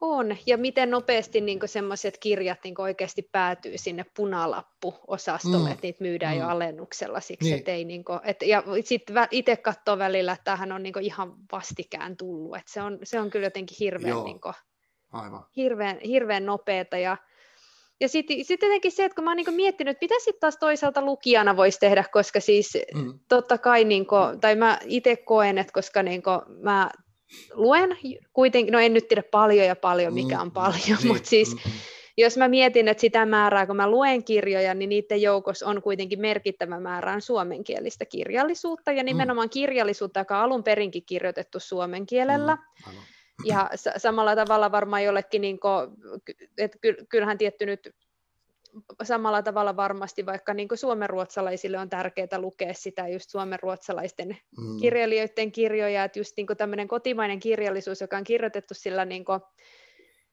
tai olkoon se kotimaa nyt, jos mennään tähän kuolemanlaivaan, niin, niin ihan se ja sama, mikä se kotimaa Aivan. on, mutta se niin. kieli, että mikä on se oma äidinkieli, mm. niin mä en tiedä, että että, että ajatteleks mä vaan niin vai pitääkö paikkansa, mutta ja Suomessahan on paljon niin kuin, tai suomen kielelle käännetään tosi paljon niin kuin, laadukkaasti kirjoja, että onhan todella Joo. paljon niin kuin, sellaisia kääntäjiä, joiden niin kuin, mm käännöksiä on ilo lukea, etten mm. tarkoita sitä, että käännöskirjallisuus ei koskaan voisi puhutella samalla tavalla, mutta mm. jollain tavalla itselle on hirveän tärkeää, että et välillä voi niinku tarttua kirjan, joka on kirjoitettu sillä niinku omalla äidinkielellä mm. al- alun perinkin, ja ehkä niissä on sit usein semmoista vähän niinku inside-läppää, tai, niin. tai niinku semmoista mm. kielellistä semmoista, että sä niinku ymmärrät sen sen takia ehkä jotenkin eri tavalla, mm. koska se on niinku se sun kieli, millä sä niin itseäskin parhaiten ilmaiset, Aivan. silloin kun ilmaiset hyvin. Niin, Mutta mut niin jotenkin niin haluaisi, että sitä on jatkossakin, haluaisi, että se kenttä pysyy monipuolisena. Mä esimerkiksi nyt niin kuin, eh, niin kuin, mä oon tykkään kauhusta, mutta mä oon nynny ja pelkään lukea sitä, mutta okay. esimerkiksi Marko Hautalaa, Marko Joo. Hautalan noita kauhukirjoja tuossa luin, kun mulla oli loppuvuodesta sellainen, että haluaa vähän jotain semmoista karmivaa mm-hmm, luettavaa, mm-hmm. niin niin jotenkin se, että olisi, että olisi suomalaista kauhua ja olisi niin. suomalaista skifiä Just. ja olisi suomalaista autofiktiota ja nyt on kesken, tämä taisi olla mulle uusi termi biofiktio, eli tämmöinen niin historiallisen henkilön elämään liittyvä, mm, mm. mutta sitten se on kuitenkin niin fiktiota, niin se on tuo Johanna Venhon syyskirja, missä on Tuve Jansson sit yhtenä Aa. hahmona, niin Joo, joo mutta niin, niin okay. tämä oli taas uusi termi, mutta siis niin, niin. kuitenkin just se, että oli mm. mitä tahansa, kaikki, kaikki fiktiopäätteiset ja kaikki tie, tietokirjat ja ka, kaikki, kaikki runous ja eh, spefi ja kaikki mitä onkaan, niin, niin. fantasia, niin se jotenkin on, olisi hienoa, että se niin suomala, suomenkielinen kirjallisuus mm. säilyisi semmoisena tosi moninaisena, Mm-hmm. Mutta sitten just tuntuu siltä, että et kyllähän niinku tavallaan tämä auttamatta typistää, että jos, jos kirjailijat ei niinku sitä työtään pysty tekemään siksi, että sillä ei tule toimeen, just näin. niin sitten miettii usein myös sitä, että no mitä mä lukijana voin tehdä, että no nyt mm. mä oon mm. päättänyt, että, että mä teen niinku ainakin itse sen, että mä mm. tänä vuonna yritän ostaa ihan.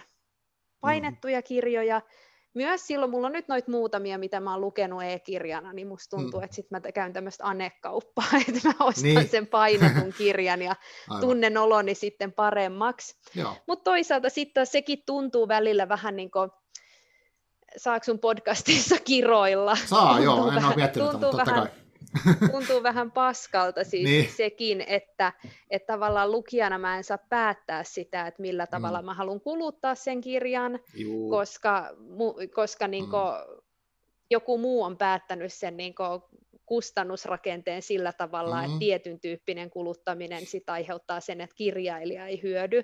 Ja kun mm. miettii, että on paljon, Suomessa on paljon ihmisiä, ketkä niin oikeasti, että, että ne ei kuuntele äänikirjoja vaan siksi, että se on niille kätevää, vaan mm. se on mm. myös siksi, että heille voi olla lukeminen syystä tai toisesta niin haastavaa tai mahdotonta. Just näin, just näin. Toi on tosi tärkeä pointti kyllä. Mm. Et se ei ole tavallaan mun mielestä siinäkään mielessä reilua ajatella ei. sitten, että jos sä kuuntelet äänikirjoja, niin saat semmoinen mm. kirjailijasortava niin, niin ei sekään, ei, niin, että eihän kos, se niin, niin ole. Ei, ja sitten tosi, niin kuin mä piti sanoa jossain vaiheessa se, että mitä tässä neljäs vuodessa on, mitä mä oon huomannut, niin ihan siis ihan ilman mitenkään ottamatta selvää mistään, mutta tota, kun mä muistan sen meidän keskustelun jälkeen, ja sitten mä, mä vaihan sitten työpaikkaa, siinä meni muutama kuukausi, ja sitten tota, mun yksi esihenkilökin tuli silleen, että joo, että kun mä, se paljastui, paljastui, että mä teen tämmöistä kirjapodcastia ja tota, siitä puhuttiin kirjoista, niin hän oli sillä ihan fiiliksi, kun hän on niin kuin, ottanut just jonkun tämmöisen lukupalvelun, tai siis kuuntelu, mikä tämä nyt, voi vitsi, äänikirjapalvelun käyttäjä oli, on niin tosi paljon nyt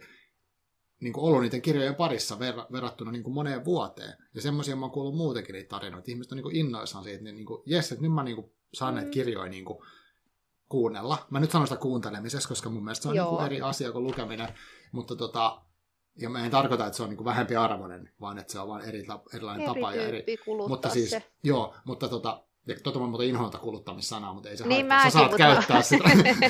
mä käytän sitä nyt toistuvasti. joo, joo, joo, mutta tota, uh, niin, että semmoisia niin jengi on innoissaan niistä kirjoista, että hei wow, että mä kuuntelin tän ja sitten mä tein sitä ja mä kuuntelin sitä kirjaa ja sitten oli tämmöinen ja tämmöinen kirja. Että onhan se niin kuin vaikuttanut kuitenkin siihen, että kirjoista puhutaan, niin senkin takia toi tuntuu kurjalta sitten olla siinä, no joo, mutta sä oot tommonen, että tapat suomalaisen kirjallisuuden, kun sä kuuntelet niin. niitä kirjoja. Niin kuin se on karseeta tavallaan. Et, joo. Et, et vaikka se on niin kuin totta, että ne saa vähemmästä rahaa. Et, mä tiedän, niin, mutta on ihan kiinnostavaa, että sä niin ostat sitten ne painettuna niin kuin semmoista, mitä sä haluat tukea, niin sehän on tietenkin yksi tosi konkreettinen tapa, mitä voi tehdä.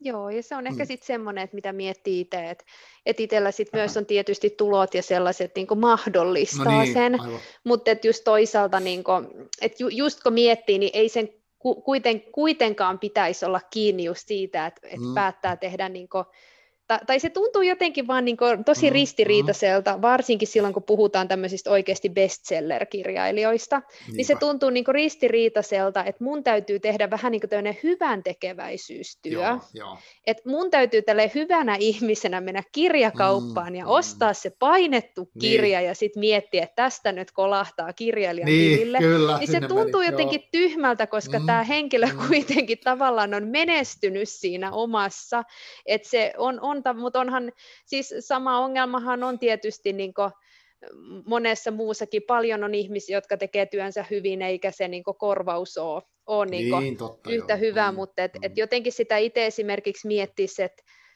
et mi, mitä sitten voisi tehdä, että et kyllä mä esimerkiksi mm. olisin vaikka tuommoisesta ääni- ja e-kirjapalvelusta valmis maksamaan enemmän. Mä olisin varmasti niin, valmis aivan. ja kykenevä itse maksamaan vaikka niinku e-kirjoista ihan niin kappalehinnan, mm. jos sille kirjailijalle menisi enemmän.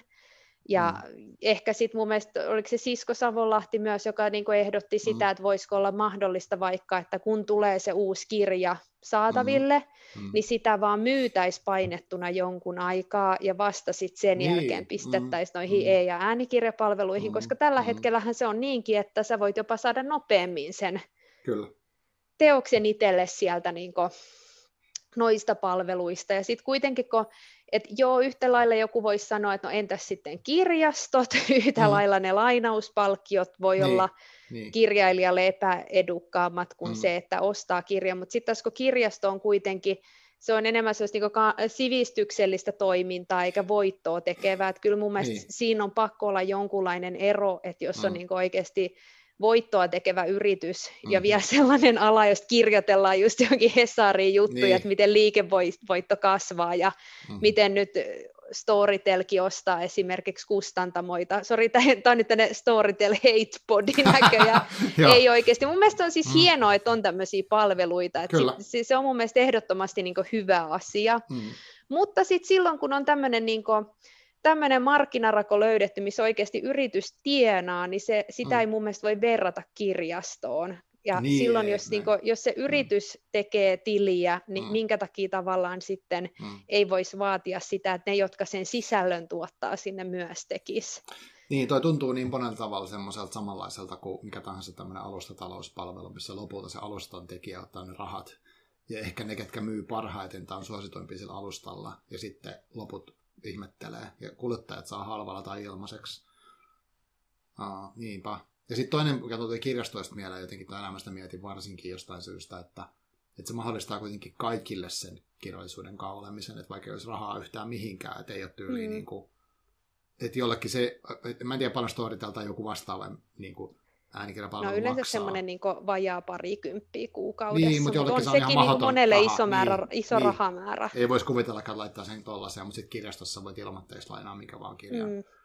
Et, et se on kyllä se niin kuin, ihan valtava merkitys todellakin sillä. Mutta... Niinpä, sitten kirjastoilla mm. kuitenkin on niin aika, aika iso merkitys Suomessakin ollut oikeasti mm. sen kanssa, että ylipäätänsä niin kirjoja niin. luetaan ahkerasti Kyllä. ja muuta. Et, joo, joo. Et, kirjastot ovat paikkansa ansainneet. Nyt, nyt varmaan nyt, nyt odotetaan vihakommentteja, että me ollaan tämmöisiä passarihippejä, jotka yrittää vaan niin kuin polkea, polkea yrityksiä, mutta mut siis, mut siinä on tosiaan niin kuin eri, eri mm. asia, mm. että se, se on vähän niin kuin, että jos niin vertaisi vaikka siihen, että mm. en mä nyt esimerkiksi ajattelisi, että, että koulu on epäreilu sen takia, että eivät maksa opettajille per nuppi, joka on mm. luokassa, mm, mutta kyllä mm. mä sitten taas ajattelisin, että joku yksityinen tuutorointi ja myyvä yritys, niin jos ne myisi sitä sillä tavalla, että mm. nämä tuutoropettajat ei tienaisi siitä, niin, niin kyllä mä silloin miettisin, että, että tai, tai että jos siinä olisi selvästi semmoinen niin kuin, mm selvästi sellainen, että niin yritys nettoo hirveästi sillä, että ne tarkoituksenmukaisesti vaikka maksaisi opettajille liian alhaista palkkaa, niin totta kai se olisi eri asia mm. sillä tavalla, mm. niin kuin, että, mm ja kyllä nyt muutenkin, kyllähän nyt yhteiskunnankin pitää opettajille maksaa, mutta se, nyt, nyt ei, ei mennä, pysytään nyt tässä, niin kuin, pysytään nyt näissä kirjailijoissa, mutta siis sillä niin, tavalla, että niin. ehkä, ehkä just se, niin kuin, mitä itse mietin, niin jos joku tekee sitä voittoa, niin onhan se epäreilu, mm, että se, mm. ne, jotka mahdollistaa ylipäätänsä, ei ole mitään äänikirjapalvelua ilman kirjallisuutta Totta. ja kirjoja ja kirjailijoita. Niinpä. Tuossa on tota, mutta tuli mieleen tuosta jotenkin se, että kun tästä puhutaan ilmastonmuutoksesta, kaikista tällaisista isoista vaikeista, no miksei kirjallisuuskin ole semmoinen vaikea ongelma, niin tota, että, että, kun, että okei, yksityö voi tehdä jotain, mutta sitten se ei ole niin kuin, oikein pelkästään fokusoida yksilön niin kuin, tekemisiin, että, että nyt sun, et, vaikka, niin kuin, että jos nyt tästä kaikkien pitäisi sitten lähteä tsemppailemaan, että ostelemaan niitä kirjoja tai jotain, niin sekä on, niin kuin, että jos se raken, rakenteet ikään kuin niin valmiiksi säätelee sitä, että miten se homma niin kuin, toimii ja ohjaa sitä niin kuin, jotenkin sitä kuluttamista. Että jos 20 maksaa kirjapalvelu, missä voit kuunnella periaatteessa rajattomasti kirjoja, VS osat yhden kirjan, mikä maksaa sen 20. Jos niin yleensä ihan, en, niin, enemmänkin. Niin, varmaan, joo. Ja tässä ehkä tulee esille se, että miten mä oon ihan pihalla noista hinnoista, koska mä en juuri ikinä osta kirjoja. Ja mikä tekee musta niinku tavallaan huonon lukijan siinä mielessä, että ö, mä lainaan kirjastosta suurimman osan. Ja sitten nykyään mä oon ruvennut tämän podcastin myötä niin saamaan kirjoja ilmaiseksi että mulle et lähettelee kirjailijat itse, tai sitten just kustantamot lähettelee, niin joskus ne kysyy, että haluaisitko lukea, joskus ne lähettelee vaan mm. muuten, vaan mä jossain vissiin. Kiitos niistä kaikista, en, en mä siitä sano, että se olisi huono, mutta eihän mä niinku tuota sitten kellekään mitään rahaa. Et, et sitten joskus toki mä ehkä tuotan jotain näkyvyyttä jollakin kirjalle tätä kautta, mikä on ihan kiva. Mutta nytkin mä puhuin vaikka jostain sata vuotta vanhasta kirjailijasta, joka on jo kuollut todennäköisesti, ja se ei varmaankaan saa siitä mitään. Mutta tota, ja, ja, ja, ja, muutenkin se, mä mietin niin omaa luku, tottumusta, niin se on semmoista, että mulla tulee joku juttu mieleen, joku aihe, tai vaikka tämä teema, mä oon lukenut kyynisiä kirjoja, niin sitten mä kysyn niitä vaikka Twitterissä, ja sitten mä saan, ja sitten ne vinkit otan semmoisia, että joku saksalainen jostain niin 20 vuoden takaa, ja sitten joku englantilainen jostain, ja et ei ne välttämättä liity Suomeen mitenkään. Mm. Et, et kyllä se, niin se munkin tommonen, jos mä mietin suomalaisen kirjallisuuden tukeminen mun osalta, niin se on semmoista vähän niin kuin satunnaista. Et yksi, yksi, ja yksi, minkä mä konkreettisen teon, mitä mä tein, niin mä tein, tota, tää on kanssa mainos, mutta tota, mä tein yhdelle kustantamalle keikan, että mä tein tota oikoluku jutun yhdelle tulevalle kirjalle, että mä sain niinku tehtävän, ja siis mä tein sen niinku ihan tuollaisella sivutoiminimen kautta niinku rahalla, että mä tein, tuin tavallaan suomalaiskirjallisuutta työllä. Et se oli kivaa ja tosi miele, mielellään tein nyt lisäkin, että vinkki vinkki. Mutta tota, uh, siis, et, et se on vähän semmoinen, että kun mäkin on kuitenkin mä oon niin sen kirjaston ää, pilalle hemmotteleva mä, mä ihminen, että mä en niin kuin, ajattele itseäni edes välttämättä aina kuluttajana, vaan mä, niin kuin, vaan, että mä etin haluun sitä, niin kuin sitä kulttuuria ja sitä kirjallisuutta niin kuin vaan jollain tavalla. Et, et sillä tavalla mä maksan veroja siitä, mutta mä en niin kuin, paljon laita rahaa kirjoihin. Et sitä mm. mä teen. Et miten sitten, miten sitä sitten voi tehdä? Sitten toi, no, sit mulla on tosi rönsyilevä tämä Mä en edes tiedä, mitä mä haluan sanoa. Mutta sitten toinen asia oli just toi, että näkyvyys, että mikä kirjat on niin kuin esillä. Niin kuin nämä nuorten kirjat, siitä on puhuttu paljon. Esimerkiksi Magdalena Hai tosi ansiokkaasti pitää sitä koko ajan sitä keskustelua yllä. Mm. Että miten nuorten kirjat ei saa niin näkyvyyttä missään. Että jos kritiikkien määrä just on laskenut, kirjajuttujen määrä on laskenut niin kuin perinteisessä mediassa, ja sitten nuorten kirjat ei ole ikinä siellä, niin miten ne, kukaan tietää, että mitä hyviä nuorten kirjoja on? Hankala kysymys. Nyt onko tähän mitään vastauksia näihin, näihin niin haasteisiin sillä lailla? Mutta tämä on ehkä just tämmöinen, mikä olisi niinku kiinnostava tästä ehkä jotkut niinku me, meitä valaistuneemmat ihmiset oikeasti mm. jatkaisi tätä keskustelua ja mm. pohdintaa. Ja ihan sitä, että no, et onko, sitten, onko se sitten semmoista, niinku, että et tietysti jonkun verran, että itsekin tota sen Suvi Auvisen, niin, niin mikä se oli lihan loppu tai Joo se, sen kirjan, niin, niin silloin hänellä oli mesenaatissa keräys, mm. niin sehän on niin tosi, sehän on tietyllä tavalla sellainen, ehkä palataan tämmöiseen van, vanhanaikaiseen, että kun niin, taiteilijoilla niin. ja kulttuuri-ihmisillä piti aina olla mesenaatti, niin nyt se sitten tietty joukko rahoitetaan mm, mm, tollaisia, niin sehän on niin hyvä, hyvä tietyllä tavalla sellainen, Totta. että tapa, jolla sitten kirjan, kirjoittaja voi, voi jotenkin niin taata sen, että että et tavallaan, että se, et, et saa, sen, saa tavallaan sen kirjan sitten, niin kuin, mm. saa mahdollisesti jonkunlaisen kirjoituspalkkio ja muuta. Mutta siinäkin on ehkä se, että se Mä en ole varma, mulle ei tule nyt yhtään mieleen, kiinnostaisi tietää, että onko kaunokirjallisuuden kanssa tehty näin, kun aika usein ne on niin tietokirjoita mm. ja tämmöisiä op- opetukseen liittyviä kirjoja, että pystyykö mm. kaunokirjallisuutta brändäämään, vaikka siis sillä tavalla, että haluaisin kirjoittaa, Aivan. haluaisin kirjoittaa tämmöisestä niin aavelaivasta ja niin. pa- paperittomista ja Aivan, niin joo, heitäs niin, Saisiko se jotenkin, niin se, saako sellaista niin brändättyä niin kaunokirjallista, että ihmiset olisivat sillä tavalla, tavalla, että joo, että mä mesenoin tota mm. etukäteen. Et tietokirjassa se on tavallaan ehkä helpompi, että kun on sillä tavalla vaikka, että kirjoittaisin aiheesta X, tai, no. tai jos on just jotain semmoisia, että on niinku, tai tämmöinen niinku, kirja, joka toimii tukena vaikka niin tämän mm. tyyppisistä mm. sairauksista sairastavien lasten kanssa työskenteleville, tai, mm, tai tämmöisiä mm. aika spesifejä siellä välillä mm. on. Joo, mä, mä itse mesenoin sitä Maria Petterssonista Historia jännät naiset-kirjaa. Joo. Ja mä sitten mä sen postissa, oli tosi makea, kun se sitten tuli. Ja tota, mä en ole kyllä vieläkään lukenut, mutta se on siellä hyllyssä odottaa. Ja se oli kiva, se oli kova kantinen ja kaikkea tällaista, että se oli makeasti. Ja se, se meni hirveän, kun hän oli sitä Twitteristä tehnyt sitä, niitä ketjuja ja sitten se niin kuitenkin siitä hienosti lähti. Mutta siinä mä mietin tota, Tuo on tosi mielenkiintoinen, että et lähtisikö tukea jotain kaunokirjaa jollain tuollaisella, niin kuin, joo, että mä teen tämmöisestä vaikka niin kuin, just, vaikka, no mä, yksi toinen kirja, mitä mä luin viime aikoina, oli tämmöinen 24,99 euroa on tämän kirjan nimi. Joo, mä oon itse asiassa lukenut sen joskus. Joo. Sitten se on mahtavaa. niin, no, ihan sairas. Mainos maailmasta kertova, 2000, muistaakseni julkaistu, vai 2003, joo, niin tota, tämmöinen tosi kyllä, elämään kyllästynyt ja työhönsä kyllästynyt mainosmies, joka yrittää saada potkut mainostoimistosta keksimään mahdollisimman huono ideoita sekoilemalla, vetämään huumeita ja alkoholia ja ei onnistu saamaan potkuja sieltä. Että vaikka ne ideat on hirveän huonoja, mitä hän niin ehdottaa, niin sitten oikeasti tehdään mainoksia lopulta ja sitten se johtaa hirveän katastrofeihin tavallaan. Mutta et, joo, mutta et se oli tosi hauska. Mutta jos joku kertoisi, että hän tekee mainostoimistossa fiktioon ja haluaisi mä niin osallistua. En mä tiedä, tämä on kiinnostava kysymys. Niin. Ja, ja, ja, ja sitten vielä se, siihenkin tulee sekin musta niin kuin jännä, että, että tota, kun väliin puhutaan siitä kirjallisuudesta, että miksi pitäisi lukea kirjoja yleensäkään, niin siksi, että mm. okei, keskittymiskyky paranee tai joku empatia niin, niin, niin sanotusti ja jotain tällaista, tai mitä kaikkea siitä nyt mukamassa seuraa. Niin mähän on vähän sitä vastaan tavallaan, että kyllä siitä varmasti on niitä hyötyjä, mutta en mä sen takia vaikka kuolemanlaivaan lue, että mä, että mä saisin sitä hyötyä tai tuota mm. kirjaa, vaan mä haluaisin niin kokea jotain tiettyjä kokemuksia tai ehkä, että mä saan jotain ihan uusia ajatuksia tai jotenkin altistun erilaiselle ajattelulle tai mitä ikinä. Tai sitten vaan, että koen jotain kivoja, tai siis ei kivoja, vaan jotain tunteita tai uh, pääsen niin kuvittelemaan itteni tolleen. Että se on vaan niin leikkiä. Niin kuin mm. sillä, että miten se, en mä, mun on niin vaikea sanoa, kuinka monta euroa mä hyödyin nyt tästä, niin kuin, kuinka paljon valmis maksamaan kuolemanlaivan niin kuin siitä arvosta, mikä mä niin sanotusti sain siitä kirjan lukemisesta. Tiedätkö? Että jos se menee niin. semmoiseen niin rahaa, että et, et rahalla mitataan kaikki mahdolliset niin kuin, tekemiset elämässä, niin sitten se menee taas semmoiseksi hirveäksi niin kuin, mössäksi. Tai siis semmoiseksi, niin kuin inhoan sitä.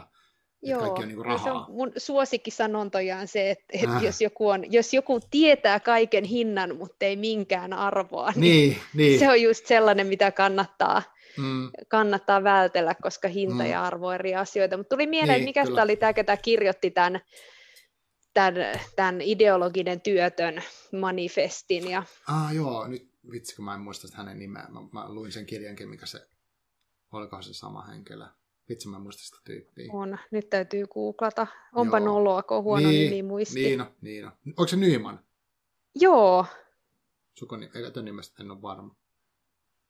Mä tarkistan nyt, niin saadaan nauhalle. Ossi Nyman, Ossi kyllä. Nyman, just näin.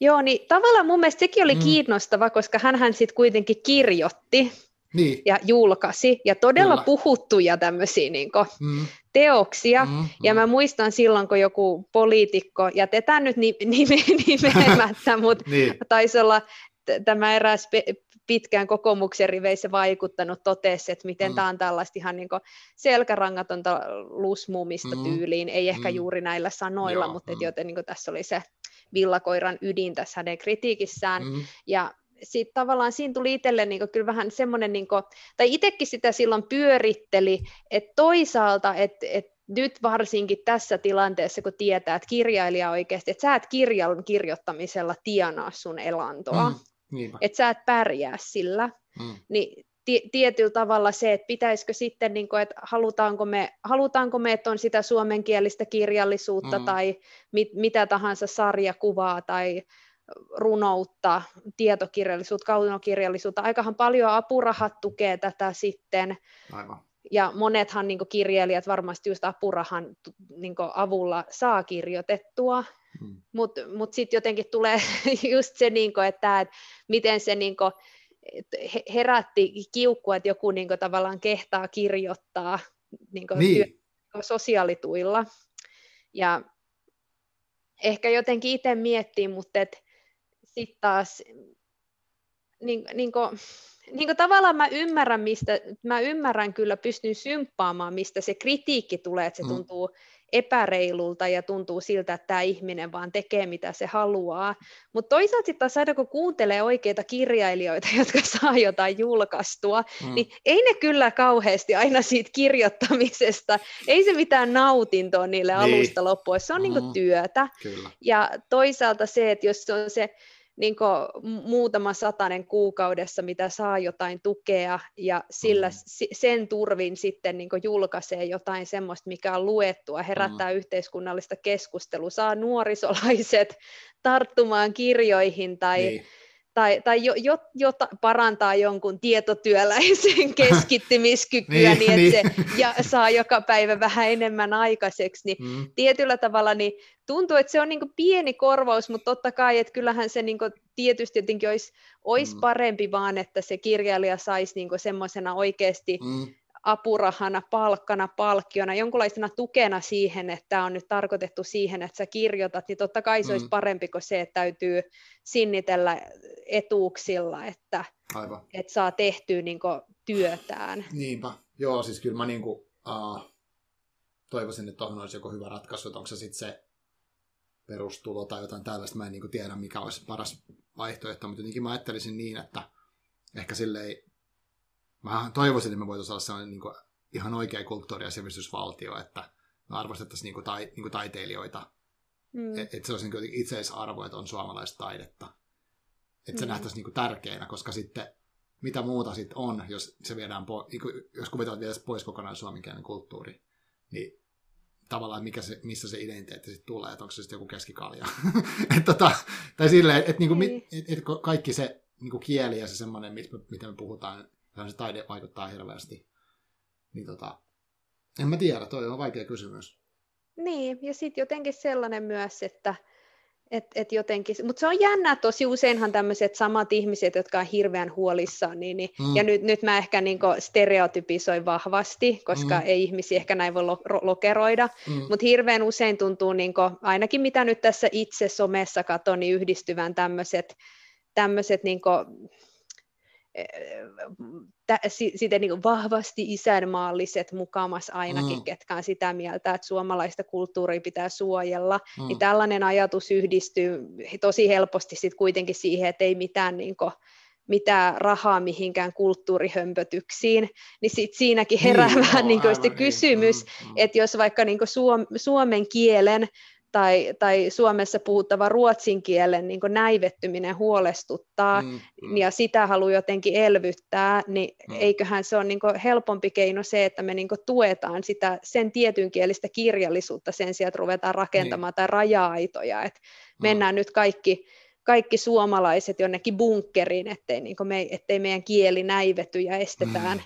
es, estetään ulkopuolisten vaikutusten tuleminen tänne. Niin, niin, niin, et, mm. et, jotenkin se on, se on tavallaan niin kuin, to, tosi, tosi ristiriitasta, että miten niin tuntuu, että no nykyäänhän kaikki on aina kauhean ideologista ja muuta, mutta tuntuu, mm, että jotenkin että on tullut sellainen, niin kuin, että, että tällainen vi, muualta tulleiden kulttuurivaikutusten pelko, niin se mm. kuitenkin sit yhdistyy myös semmoiseen oman kotimaisen kulttuurin tukemiseen, niin kuin melkein suoranaiseen inhoon. Niin, onhan sitä paljon sitä puhetta, että, että, että miksei taiteilijat sitten tee semmoista, mikä myy, ja että, että sitten niin pitäisi saada lippu tuolla, tai sitten kirjan myynnillä tai millä ikinä, niin se elanto, että miksi tarvitaan just apurahajärjestelmiä tai valtion tukea tai mitä ikinä, että, että niin kuin, si, siinäkin on semmoista, että, sit, että miksei tee suosittua matskua, niin. Ja sitten kun tekee suosittua, niin, niin sitten sit ihmiset päättää, kuul, ihmiset kuuntelee sen sun suositun Joo, materiaalin, niin sitten sä saat niin. muutaman almun koriin. Niin. Joo, ei voi voittaa. Ei. mutta mutta tota, joo, siis niin, niinpä, niinpä. En tiedä. Tässä, no harmi, ettei nyt mitään tilastoja mistään muista maista, että kyllähän tässä mulle on välillä tullut semmoinen, mä oon kuullut vaan siis jostain kautta rantakamman seurannut puolella silmällä jotain kulttuurikeskustelua niin kuin kuitenkin vaan, että, että vaikka jossain niin kuin ns. lainausmerkissä oikeassa sivistysvaltiossa, kuten Ranskassa, niin sit siellä on ihan eri tasolla nämä, niin kuin, miten jonkinlaiset taiteilijat pystyy vaikka toimimaan. Ja et miten niin kuin, laitetaan lisää rahaa vaikka korona-aikana sinne VS, että mm. et tuntuu, että sit nyt tietenkin mä seuraan niin kuin ehkä sellaisia ihmisiä kritisoista, mutta että poistetaan, tai ei ennätä niin nyt näille esiintyville taiteilijoille kunnon tuki tai jotain, jotain, se on tosi vaikeaa jotenkin nyt täällä Suomessa tuntuu olevan tämä, tai mitään ei saa tehdä, koska on korona ja teatterit ei voi olla auki ja kaikkea tätä, niin mm. sitten, ja sitten jos tuntuu, että et, en mä tiedä, onko tämä niinku tämmöisiä hyviä esimerkkejä ollenkaan, onko tämä mutta et, et, et sit, et voiko tätä tehdä eri tavalla ja miksi me valitaan tehdä näin ja miksi me mennään, mm. et, et, tota, sekin on musta hirveän vaarallista semmoinen, tai siis mä ajattelen niin, että jos me puhutaan, niin kuin, oltaisiin pelkästään niin suosituin, jos suosi, suosio olisi se niin kuin hyvän, hyvän kulttuurin tai taiteen mittari, niin sekin olisi ihan hirveätä, että mitä, sit, mitä tämä olisi tämä kama. Niin. Että olisiko pelkkä jotain, niin kuin true crimea pelkästään, tai jotain yhdenlaista tavaraa, niin. tai jotain niin kuin sellaista ihan hirveä purkkapoppia, mikä ei herätä mitään tunteita, tai niin kuin sellaista. Niin. Että sitten tota, kaikki on semmoista, niin. niin kuin, anteeksi, niin kuin, semmoista niin kuin, hajutonta, mautonta, vähän kivaa sellaista niin kuin jotenkin, ja mm. sitten joku niin runo, runous ja kaikki tämmöinen näivettyisi täysin, jos, jos me mentäisiin tällaisen dystopiaan. Mä haluaisin joku kirjan, dystop, semmoisen dystopia-kirjan itse asiassa, missä olisi vain yksi kirjailija Suomessa. Joo, Suomen ainoa kirjailija. Niin, se olisi niin viimeinen. että se olisi niin mennyt sille, että kaikki algoritmit ja muuta olisi ajanut se, että kukaan ei enää tiedäkään muistakon siitä. Ja sitten kaikki Joo. muut olisi joutunut vaan lopettaa ne hommat. Ja, sit, sit, ja mitä se sitten tekisi, se olisi kiva, joku voisi ottaa se haltuun. Joo, niinpä. Se täytyy pyytää valtiolta kirjallinen lupa, että saat kirjoittaa kirjan, jos et joo, joo, ainoa, joku joo. ainoa, koska halutaan katsoa, että onko se niin tarpeeksi tuottavaa tai järkevää. Joo, joo, joo. Se olisi hyvä. Se olisi hyvä se selleen. Joo, mutta ehkä se on kuitenkin siis tärkeinhän, mitä voi tehdä, niin kaipa se on kuitenkin niin, että ihan, ihan sama, miten lopetaks tämän kuluttamissanan käyttämisen. I, i, ihan sama, miten päättää nauttia kirjansa, mm, missä no niin. muodossa. niin se on kuitenkin aina hyvä, että on aina kuitenkin mm, parempi, mm. parempi, parempi lukea ja ehkä myös sit toisaalta niin nostaa niitä hyviä varsinkin niin su- suomenkielisiä, ruotsinkielisiä kirjoja oikeasti myös esille. Joo, joo se on hyvä. Ja sitten jotenkin se, mä täytyy sanoa, että mä oon ollut kans niinku tosi semmoinen um, umpimielinen tässä niinku just suomalaisessa kirjallisuudessa. Et mulla oli, mä muistan, mulla oli joskus semmoinen ajatus, tästä jo vuosia, mutta että et ei suomalaiskirjat ole hyviä. että niin jotenkin, että, että se, mä oon niinku päättänyt sen etukäteen. Joo. Ja sitten mä oon lukenut viime aikoina tosi paljon ja viime vuosina paljon enemmän niin kuin, tavallaan muita niin käännöskirjaa. Mä jotenkin, mulla oli semmoinen, että joo, että kaikki hyvät tulee jostain muualta, että, että varmaan amerikkalaiset on jotenkin jostain syystä parempia, koska meillä on se jenkki hegemonia kotiin koko ajan ja jotenkin sillä, että se, että ei me varmaan täällä metsämaailmassa mitään osata, mutta sitten kun on lukenut näitä niin kuin, niin kuitenkin siellä, niin kuin, en mä tiedä, mistä, mistä sekin ajatus on sitten tullut, en osaa sanoa. Niin. Koska en mä mun mielestä tahallaan yrittänyt ajatella silleen ollenkaan. Mut, nyt mä en ole niin. samaa mieltä, mutta siis semmoistakin asennetta on. Ja mä oon nähnyt sitä niin kuin netissäkin sellaista heittelyä, että joo, että ei suomalaiset osaa mitään. Niin kuin semmoista ihme niin kuin itse dissaamista kuitenkin. Joo, mä veikkaan, että se on oikeasti tosi paljon myös sitä, että sitten on tota, sitten sit on vaan, niin kuin, että monella, niin kuin, että jos mäkin mietin vaikka kouluaikoja, mm. ja kyllähän niin kuin, ne lukulistat oli silloinkin kyllä onneksi monipuolisia, että mm. mä en ole niin vanha sentään, että se olisi oikeasti ollut vain punainen viiva ja tuntematon sotilas, mutta niin, ja kyllähän nykyäänkin kouluissa siis jo käsittääkseni suosiltellaan tosi laidasta laitaan, mm. Mm. mutta helposti ehkä, jos on lukenut tosi vähän kotimaista, niin ne on helposti just ehkä semmoisia klassikoita, ja Suomessa ehkä semmoinen mm. niin hyvin niin realistinen, historiallinen fiktio niin, on aika, se on, niin kuin, se on aika semmoinen valloilla mm, oleva. Mm. Ja sitten jos se ei, että et kun esimerkiksi mä en itse niin olen joskus tykännyt enemmän tämmöisistä historiallisista mm historiallisista, kaunokirjallisista teoksista, Aivan. mutta et se ei ole nyt monen vuoteen ollut tavallaan sellainen, mikä olisi ihan hirveästi mm. puhutellut, mm. mutta sitten niinku helposti tavallaan ne ehkä semmoiset, niin se, mitä, niin niin mitä on vähän niin esillä ja mitä niin kirjakaupassakin näkee, niin siellä on paljon just sen tyyppistä. Mm. Sitten jos se ei just natsaa, niin se ei innosta ja sitten hirveän Aivan. vähän just vaikka tuommoinen suomalainen kauhu esimerkiksi on. Et munkin piti oikeasti niin. kysellä jossain Twitterissä ja googlailla. Ei mulla tullut mieleen ketään, ketään yhtäkään suomalaista niin kauhua kirjoittavaa, Aivan. mikä on aika niin jotenkin silleen niin, surullista. Niin. Niin. Niin. Että ei, ei vaan tule itselle niin spontaanisti mieleen. Mm. Mm. Että pitää vaan ehkä enemmänkin se on sitä just, että pitäisi löytää se, että mikä on sitä, mitä niin kuin, mikä muutenkin kiinnostaa lukea ja innostaa. Aivan. Kyllä. Joo. Pitäisikö, pitäisikö me vielä nostella sitten tähän loppuun jotain tota, muutamia niin kuin omasta mielestä kiinnostavia, just vaikka jos mennään tähän suomalaisuuteen. Mutta mä voisin kyllä silti, mä haluan nyt rikkoa tämän omaa sääntöä, niin mä haluan vielä sanoa, niin kuin tämmöinen, mikä mulle yllätti positiivisesti, oli tämmöinen kuin, äh, saksalainen laki, juristi, Ferd- Ferdinand von, von Schirach, melkein kirjoitetaan niin kuin se Schirach-kastike, mutta vähän eri lailla. Niin tota, se, se, on kirjoittanut pari tämmöistä kokoelmaa. Toinen, toisen nimi on Riko, Rikoksia ja toinen on Syyllisyys, uh, mitkä on semmoisia hänen niin kuin, omalta juristiajalta semmoisia tarinoita, mutta niissä on muutettu nimet ja näin. Niin kuin, tosi hurjia tarinoita niin kuin, niin kuin ihmisyydestä, niin kuin rikoksista ja siitä, miten ihmiset, eri kummalliset elämäntilanteet ajautuu ihan hirveisiin, hirveisiin rikoksia tekemään ja mitä hän on edustanut niitä ehkä ja mitä se on niin kuin oppinut. Mutta semmoista oli toteavaa, lyhyttä, tehokasta tekstiä. Mutta jos mä suomenkielisesti sanon, niin yksi mikä oli ihan mahtava mun mielestä oli tämmöinen, kun Olavi Koistisen kirjoittama kirja 2020 ilmestynyt tämmöinen motivaatio jänis. Että sä itse asiassa voisit tykätä tästä. Okei. Okay. Tässä on tämmöinen uh, henkilö, joka on niin to, toimistossa töissä, ja se, uh, sen työtehtävä on käytännössä sitä, että se merkkailee firman sisällä meneviä sähköposteja, onko ne hyödyllisiä vai ei. ja to, ja, ja tota, sitten se niinku kuvittelee itse, että se sen työ on. Se on joku tämmöinen, onko se kiinalainen konsernityyli Suomen osasto. Että se kuvittelee, että se on hyödyllistä työtä ja se on niinku ihan fiiliksi, että hän on tämmöinen niinku viestinnän tämmöinen, äh, sillä oli joku oma termi sille, että se on niinku viestinnän tämmöinen niinku laadun parantaja, mutta sitten käytännössä se oli vaan niinku semmoinen joku niin kuin homma, mikä, mikä on laitettu jollekin tyypille, millä ei keksitty oikein mitään muuta tekemistä. Ja sitten se kertoo siitä, miten se alkaa pikkuhiljaa saa ehkä selville sen, että sit sitä ei hirveästi välttämättä arvostakaan sen työtä, ja tota, sitten, ja miten se sitten niinku tuskautuu siihen, ja sitten miten, miten siellä ollaan korvaamassa niinku erilaisia työtehtäviä tekoälyllä. ja tota, se on tosi niinku ajan hengessä niinku tästä työelämän tämmöistä älyttömistä jutuista, miten ihmiset, mutta se oli musta tosi loistavaa, että se kannattaa kyllä, niinku, jos yhtään niinku tämä työelämän maailma kiinnostaa. Niin aika semmoinen vähän niinku surullinenkin kirja, mutta myös semmoinen hätkähdyttävä, tosi hauska että mä repelin joo. ääneen sitä, ja sitten mä olisin, että apua, miksi mä nauroin tolle. niin, joo, mutta jotenkin niin kuin ehkä tollainen just on, niin, niin tai kuulostaa ainakin hauskalta jotenkin joo. toi. Että eh, no ehkä niin just semmoiselta myös, että jokainen pystyy ehkä jollain tavalla myös samaistumaan Joo, siihen, kyllä. varsinkin tietotyöläiset, että niinpä, onko se oma, niinpä. oma työ oikeasti niin, mikä, mikä oikeasti mitä tämä palvelee, niin, tai... niinpä, just näin. Joo, siitä siinä oli paljon, että työn merkitys, niin kuin tavallaan se juttu, varsinkin kun siitä nyt puhutaan silleen, niin kuin, tai siis on ollut musta useamman vuoden jo semmoinen se työn merkityksellisyys, semmoista jengi hehkuttaa niin korvat punaisena tai pääpunaisena, että vitsi, mä oon niin merkityksellistä, tämä mun duuni. Ja sitten kuitenkin voi olla, että mitä se oikein elämä sitten on, niin se voi olla ihan erilaista.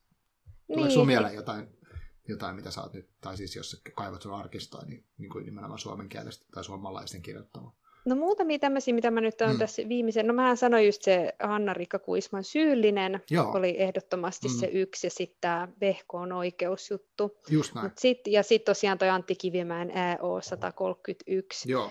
Sitten ehkä tota, se on niinku jännä, että mä oon jonkun verran paljon lukenut tota, viime vuosina, vaikka mä aina ajatellut, että mä en tykkää kauheasti autofiktiosta, niin, mm. Niin kuin ne Sisko Savonlahden kirjat silti ollut semmoisia, mm. että mä mole, molemmat niistä lukenut, että se on niin kuin ihan, ja musta tuntuu, että se, voi, se on niin kuin varmaan semmoinen, mikä niin kuin voisi just olla monelle, kenellä on semmoinen tosi stereotyyppinen kuva suomalaisesta kirjallisuudesta, niin mm. voisi olla oikeasti kiinnostavaa luettavaa, Joo. sama kuin toi Kivimäen O 131. Joo. Ja sitten tota, sit muita, just jos mä nyt pysyn näissä nimenomaan kotimaisissa, niin Joo. mun mielestä kans tota Anni Saastamoisen Sirkka on Joo, tosi, se oli, se oli tosi hauska. Siis just ehkä mä tykkään tosi paljon tämmöisistä, missä on vähän erikoinen henkilöhahmo, mm, mutta mm. tässäkin on mun mielestä toi Saastamoinen tuo kauhean hienosti, hienosti jotenkin esille sen, että vaikka se on vähän semmoinen mahdottomalta tuntuva hahmo, niin sitten mm. siihen tulee semmoista syvyyttä, että sitä vähän niin kuin oppii mm. ymmärtämään. Kyllä, kyllä. Että se ei kuitenkaan jää semmoiseksi pintapuoliseksi. Ja sitten tästä mä luin tuommoisen, tästä mä en oikein tiedä mitä mieltä mä oon, mutta tämä oli kiinnostava, siis mm-hmm. mulla tuli jotenkin, tässä oli kiinnostava siis tunnelma jotenkin niin kuin, mm. että tämmöisen Joel Haahtelan naiset, jotka, naiset katsovat vastavaloon. Aha. Tässä on kaksi tämmöistä niin pariskuntaa, joiden mm.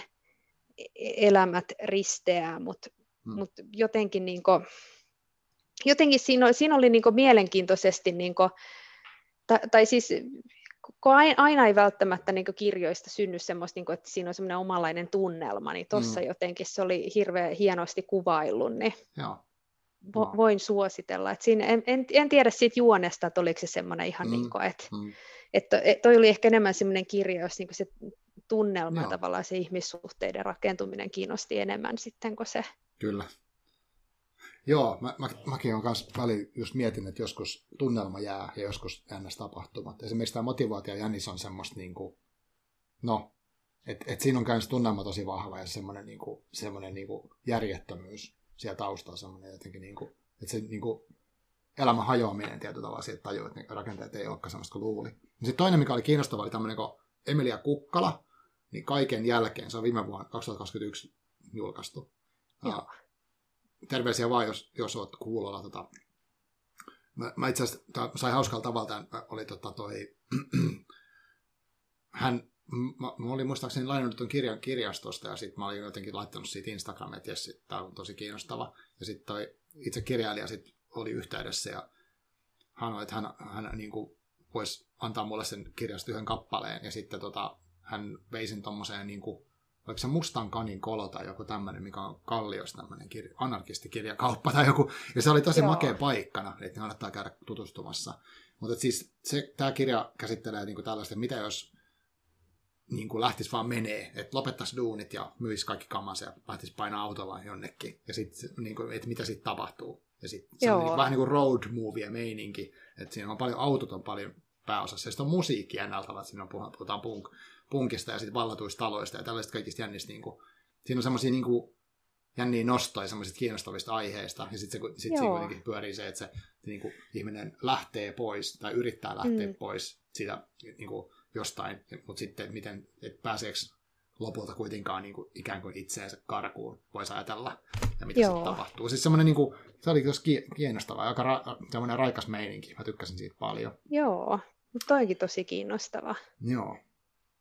Ja sitten ehkä vielä yhden lait nostasin tähän, niin tämä on myös tosi mahtava, äh, erikoinen, sekä tunnelmalta että tarinalta, niin äh, Siiri Elo, Eno, Eno Ranta, kirjoittanut 2017 julkaissut, niin Josir Jalatvan eriskummallinen elämä. Joo. Eli Siirihän on tunnettu, siis hän oli, oliko hän voittiksi on jopa nuorten kirja Finlandiaan, vai miten se meni muutama vuosi sitten. Mutta tämä on niinku, tätä ei ole luokiteltu nuorten kirjaksi, vaan tämä on niinku, no mitä näitä pitää luokitella. Mutta siis niin, tämä joo. kertoo semmoisesta niinku, vähän niin kuin futuristisesta maailmasta, missä on tämmöinen henkilö, joka on perinyt sirkuksen isältään. Mutta se, se ei ole normaali, vaan se menee junalla. Se sirkus on niin junan kyydissä, sit se ajaa niin kuin ympäri semmoista kummallista maailmaa, missä on niin kuin erilaisia maita. Ja, ja sitten tota, se on niin kuin, tavallaan se on fantasiaa ikään kuin. Ja sitten siinä on ihmissuhde, hän on, niin kuin, hän on niin kuin semmoinen niin kuin rakastaja, mutta sitten siitä tulee semmoinen niin kirous, että tämä niin kuin toisen ihmisen ruumis aina välillä muuttuu täysin toisen ihmisen ruumiiksi. Ja sitten se, niin kuin, miten se, sit, se niin kuin siinä, kun on se suhde, niin, niin tota, mitä sitten, kun se yhtäkkiä se on rakastettu onkin erilainen. Ja sitten se on niin mieleltään sama. Ja sitten siinä on semmoinen taustatarina siitä, että miten, se, miten on tapahtunut, niin etsii sitä henkilöä, joka on aiheuttanut sen. Mutta siinä on myös tosi crazy, kun siinä on semmoista vanhan sirkuksmaailman meininkiä, semmoisessa futuristisessa niin kuin, tulevaisuuden oudossa maailmassa. Ja kaikki on vähän semmoista niin kuin taianomasta ja sellaista, että siinä on kuitenkin tämä niin kuin fyysinen, fyysisyys on tosi isossa roolissa, että miten se niin kuin, että onko se sitten sama tyyppi, jos sun keho muuttuu ihan täysin vaikka. Joo. Joo, mutta tosi mielenkiintoista. Mutta toi oli semmoinen, mikä mä voisin kanssa nostaa. Että jos miettii niin kuin stereotyyppisiä käsityksiä suomalaisista kirjallisuudesta, mikä olisi pelkästään jotain talvisodan muistelemista, niin eihän olisi mikään ole sellaista, mitä me ollaan tässä vaikka lueteltu niin kuin nyt lyhyessäkin ajassa, että onhan tästä skaalaa aika hirveästi. Joo, toi on muuten ehkä, ehkä loppuu vielä tällainen ajatus, mm. siis toi talvisodan muistelukirjat, mm. niin se on aina tavallaan niin sillä tavalla, että, että annetaan niiden lukea niitä talvisotakirjoja ja sotakirjoja, niitä perinteisiä mm. isänpäiväkirjoja, jotka niitä haluaa. Totta kai, jotenkin, joo, sellainen, mm. jotenkin sellainen, että välillä mä mietin, että sellainen, niin kuin, että, että lue sen ulkopuolelta, mitä normaalisti on lukenut, niin se on tavallaan ihan hyvä, mutta sitten taas niin ne, ketkä on löytänyt sen juttunsa, mitä ne tykkää lukea, mm, niin mm. ehkä niiden pitäisi vaan tällä rauhassa ja lukea sitä ja enemmänkin Joo. keskittyä niihin, jotka ei niin kuin, niin kuin, lue ollenkaan mm, mm. tai ei lue suomalaista kirja, suomenkielistä kirjallisuutta ollenkaan sen mm. takia, että, niin kuin, että, että tuntuu siltä, että ei löydy mitään. Just näin. Että jotenkin keskityttäisikin siihen, että jos sä et, niin kuin, jos sä et mm jos sä et ole löytänyt sitä, niin kuin, että mikä sua kiinnostaisi, niin he, mm-hmm. heille tavallaan niitä Kyllä. ideoita, sen sijaan, että revitään nyt jonkun, niin kuin, mm. anteeksi vaan, mutta että revitään kuin 80 käsistä se Antti Tuuri pois, niin annetaan hänen nyt niin kuin, pitää se Antti Tuuri juuri ja näin, nauttia siitä. Itse asiassa mäkin mm. olen lukenut pari kirjaa Antti Tuurilta, ihan hyviä kirjoja ne on. Niin. Joo. Joo, toi on musta hyvä. Ja sitten se, mitä konkreettisesti voi tehdä, niin, niin kuin kirjastot, mun mielestä se Okei, mä, mä oon vähän siis, mä myönnän, että mulla, mulla on semmoista niin epäkaupallisuutta mun, mun ajattelussa paljon arvomaailmassa, ja mä niin oikeastaan inhoon niin kuin semmoista, että kaupallisuus läpipalasee kaiken, ja vaan sille vähän mm. niin oksettaa se. Mutta mä tajun sen, niin miksi näin, mutta uh, tavallaan se bestseller-listat ei välttämättä anna sitä vastausta siihen, mitä mä lukisin. Tai, tai just joku lukuaikapalvelu, niin kuin suosituimmat. Tai, että suosituin, suosituimmuus ei aina tarjoa mielenkiintoisempia juttuja. Mm. Niin jos ei tiedä, mitä lukisi, niin sit yksi, mitä voi tehdä, niin on, että jos on edes joku aihe elämässä, mikä vähän ei edes kiinnostaa, niin kuin silleen, että niin kuin edes joku semmoinen, niin kuin toi on mielenkiintoinen aihe, vaikka, niin kuin mm. joku, no vaikka joku, no mitä mä näen tuosta, jos mä katson ikkunasta tulos, niin vaikka, vaikka joku tota, vaikka muuttolinnut sitten, niin sitten menisi tota, niin kuin kirjastoon ja kysyy sieltä, kun siellä on kirjavinkkareita, siellä on ihmisiä, jotka on ammatikseen miettii sitä. Että, mm. Niin sitten sanoo, että mulla on tämmöinen aihe, että vaikka tämä niin kuin, muuttoliintuhommat tai sitten joku niin kuin, tota, tulevaisuusvisio tai ihan mitä vaan, niin sitten ne heittää sieltä, että okei, okay, olisiko tämmöinen ja tämmöinen. Niin kuin vaikka on kirjallisuutta, sit, mikä liittyy siihen, niin se on, niin kuin, se on ainakin mitä voi tehdä. Ja toki netissä voi kysellä, mutta se on musta hyvä idis. Mun on itse asiassa henkilökohtaisesti, mä en, mä en tiedä varmaan uskaltaisin mennä kirjastoon niin kuin livenä kyselee. Mutta sitten sinne voi laittaa sähköpostia yleensä, ja sitten tota, tai sitten kysyä just Twitteristä tai jossain somessa, niin se on niin kuin mahdollisuus. Mutta mut jotenkin mä oon samaa mieltä, että et, et ne, ketkä etsii jotain, niin niillä olisi hyvä mahdollisimman paljon tarjoa niitä vaihtoehtoja, että tämmöinenkin on, ja tietysti, että on tämmöistäkin ja tämmöistä. Mm. Jos ne käsitykset voi olla, nekin mäkin, mullakin on usein niin tosi jämähtäneet käsityksiä jostain asiasta, vaikka suomalainen kirjallisuus on niin kuitenkin tylsää.